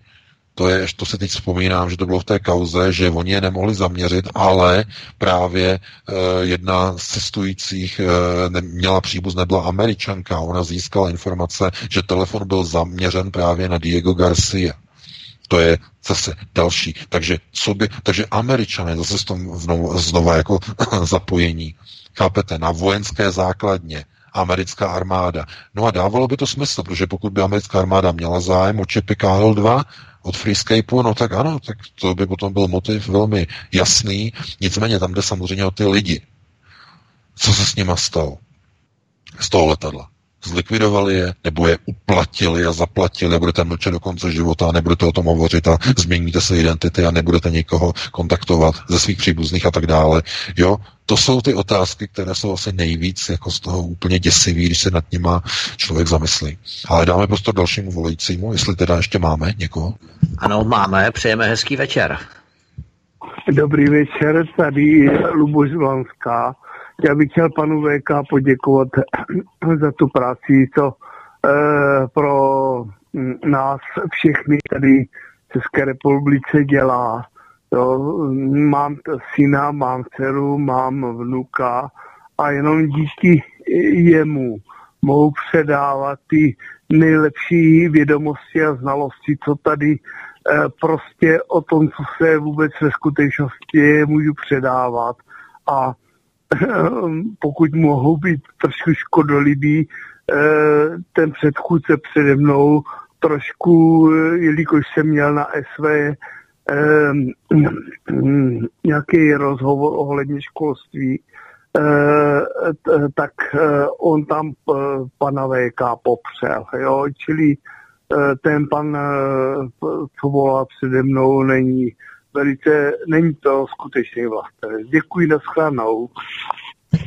Dobře, děkujeme. Já bych se vyvaroval opravdu eh, kádrování, jako kdo je více, kdo je méně vlastenec. To ponecháme na posluchačích. To zbytečně rozmíchává různé rozepře a rozbroje. Potom eh, mezi lidmi, emoce a tak dále. VK, máš k tomu něco? No tak já děkuji za pochvalu a já chci říct, že to není jenom moje zásluha, to je zásluha Vítka a celé e, redakce SVCS, která mi umožňuje vlastně tady vystupovat každý týden, takže to je zásluha e, jako nejenom jednoho subjektu, nejenom Aeronetu, ale i, i, i svobodného vysílače CS a jako můžeme říkat jako i celku jako alternativy, jako jo, určitě, že je alternativa e, v České republice, že dostává tu sílu a dostává tu důvěru, samozřejmě, že se musí eh, vyvarovat no, těch eh, takového toho, toho prvoplánového charakteru, prostě, e, že první, co se objeví, tak to převezmeme a Někdy prostě jsou to informace, prostě, které opravdu jako e, jsou zahranou. Jo, třeba jako s tím panem Fuchsem, který rozšířil ten hoax e, o tom, že dostával 2500 korun za demonstrace proti Babišovi 17. listopadu a potom se na tom svezla Česká televize v pořadu Newsroom minulou neděli a hned to řešili a tak dále. Tohle to skutečně poškozuje potom alternativu, takže uh, já říkám, když ta práce se dělá dobře a když se dělá s rozumem a s rozvahou, tak potom přináší svoje plody, ale každopádně děkujeme za podporu a za vyjadřená, vyjadřená slova uznání. Moc děkujeme.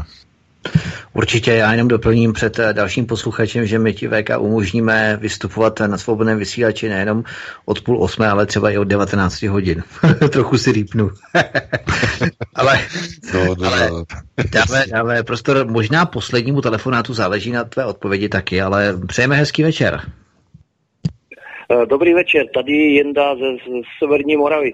Já bych se chtěl zeptat, eh, co to znamená Centrum světového židovstva v Praze. Já v těch židost, mám už obrovský zmatek. Je tady dům Sion, je tady dům Rothschild a já Chacide tady jsou a já nevím co všechno. A já bych chtěl vědět, co to vlastně je, kdo to vlastně jsou, to kdo to je to Centrum světového židovstva. Prosím. Tak děkujeme, děkujeme za váš dotaz. Já bych možná právě s uh, ohledem na uh, tento dotaz uh, poprosil vás, milí posluchači, už nám nevolejte, protože cítím, že tento dotaz asi bude vyžadovat trošku extenzivnější odpověď pana VK, takže to bychom jinak nestihli, protože dnes musíme tvrdě končit po 22. hodině ve 22.05 máme další pořad. Takže zavíráme naší telefonní linku, my vám děkujeme za telefonáty a VK můžeš odpovědět na tento dotaz. No, proč je Praha, nebo Česká republika, ale jmenovitě Praha, eh, centra světového židovstva? No, protože je průnikem všech židovských frakcí. Jak frakcí, eh, řekněme, těch etnických, tak i těch takzvaně talmudických. To znamená, eh, zase, a pokud se o to nezajímáte, tak to nepochopíte, protože to je velice komplikovaný. Pro Goje je, jsou, řekněme, je judaistika věcí problematickou sama o sobě.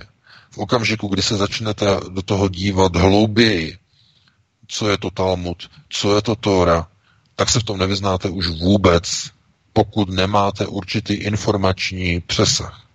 E, proč je Praha centrem světového židovstva? Všichni židé mají dohodu, že Praha je městem, které bylo vybudováno a vytyčeno nad takzvaným pohřbeným Mahrálem. Mahrál je oko projektoru. Je jedním z největších eh, silových polí projektoru, to znamená rozhodování procesů budoucích. Eh, Praha vznikla na, tom, na místě, které bylo Sibylou vytyčeno jako protilehlý pol Jeruzaléma. Je to obrácená strana Jeruzaléma eh, v rámci eh, takzvaného Lalu Negra, černého světla. To je hlavní princip eh, světových nebo řekněme židozednářských loží, kteří mají celá studia o této problematice, jak Praha byla architektonicky navržena, staré město, jednotlivé ulice, takzvané Oni tomu říkají ten v rámci toho pentagramu vlastně těch ulic a e, proč i takzvaná stínadla a dostalo se to dokonce i do literatury, jednotliví zednáři a rychlé šipy a tak dále, autor této knihy a tady to zanechal určité vzkazy. Tohle je na široký přesah, ale právě z tohoto důvodu je Praha centra světového židovstva, protože oni mají dohodu, smlouvu, že v Praze na sebe nesmí útočit a nesmí rozvracet sídlo, kde oni rozhodují o procesech. To znamená, chirurg neoperuje na svém vlastním těle. Proto je Česká republika Praha tak výjimečná. Proto po rozdělení republiky bylo dovoleno, aby Slovensko přijalo euro a bylo integrováno do integračních procesů, ale Praze a Bohémii ne tam nebylo dovoleno, protože Praha leží na Mahrálu a je obrácenou stranou Jeruzaléma. Garantem tohoto procesu je Miloš Zeman, který je koněm globalistů. To je, to je zase na velmi dlouhý přesah, o tom bychom mohli mluvit velice hluboko, velice dlouho a stejně by to mnoho lidí nepochopilo, pokud nemají širokospektrální informace o činnosti jednotlivých židovských obcí, eh, jejich oddání jak teorické podobě, tak i talmudické podobě e, vlastně oné víry, nebo můžeme říkat řekněme tomu ono, onomu religioznímu základu judaj, judaismu. To znamená torický, talmudický. To by bylo na dlouhou debatu, na dlouhou diskuzi, dlouhé vysvětlování. Bohužel na to nemáme čas a máme 22 hodin, takže Vítku, já se s tebou teda rozloučím, rozloučím se i s Jardou, loučím se se všemi posluchači Svobodného vysílače CS a se všemi čtenáři Arnetu CZ. Uvidíme se, nebo neuvidíme se, ale uslyšíme se příští pátek opět od 19 hodin a probereme nejenom aktuální témata, ale i ta témata, která jsme nestihli dneska. Takže já vám všem přeji krásnou dobrou noc.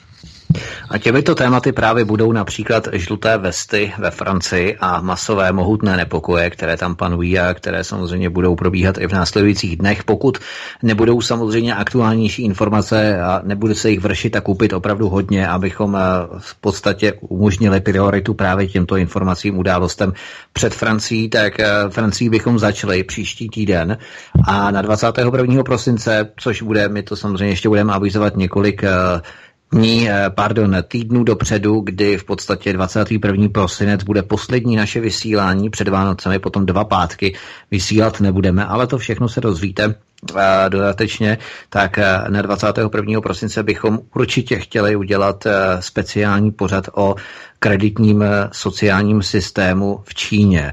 A bohužel nejenom i tam. To je velmi zajímavé, zasluhuje to opravdu širší komentář a speciální pořád. Vy poslední článek na Aeronetu, který prosím si přečtěte, protože to je opravdu orvalovsky neskutečně šílené, co tam probíhá. Takže to všechno o tom se budeme bavit třeba i příště, to můžeme nakousnout příští pátek, ale eh, jak si extenzivně nebo rozšířeně to budeme probírat právě před Vánocemi. Takže to by bylo všechno. Já vám děkuji, přeju krásný večer. Tobě VK, milí posluchači, vám, tak, vám taktéž, našeho svobodného vysílače, stejně tak jako čtenářům Ironzu.cz, i tobě, Jardo, moc děkujeme za vysílání. No a my se uslyšíme, jak uh, říkal VK, příští pátek od 19 hodin a se mnou samozřejmě v pondělí a středu od 19 hodin, kdy přivítáme manžele uh, Hruškovi z Venezuely, uslyšíme tam papoušky pěkně, jak tam budou zpívat, takže ze zemi do tepla určitě nalaďte si svobodný vysílač, bude to velmi příjemné, pozitivní předvánoční vyprávění. Takže to by bylo všechno, hezký večer, příjemný poslech dalších pořadů a zdravím.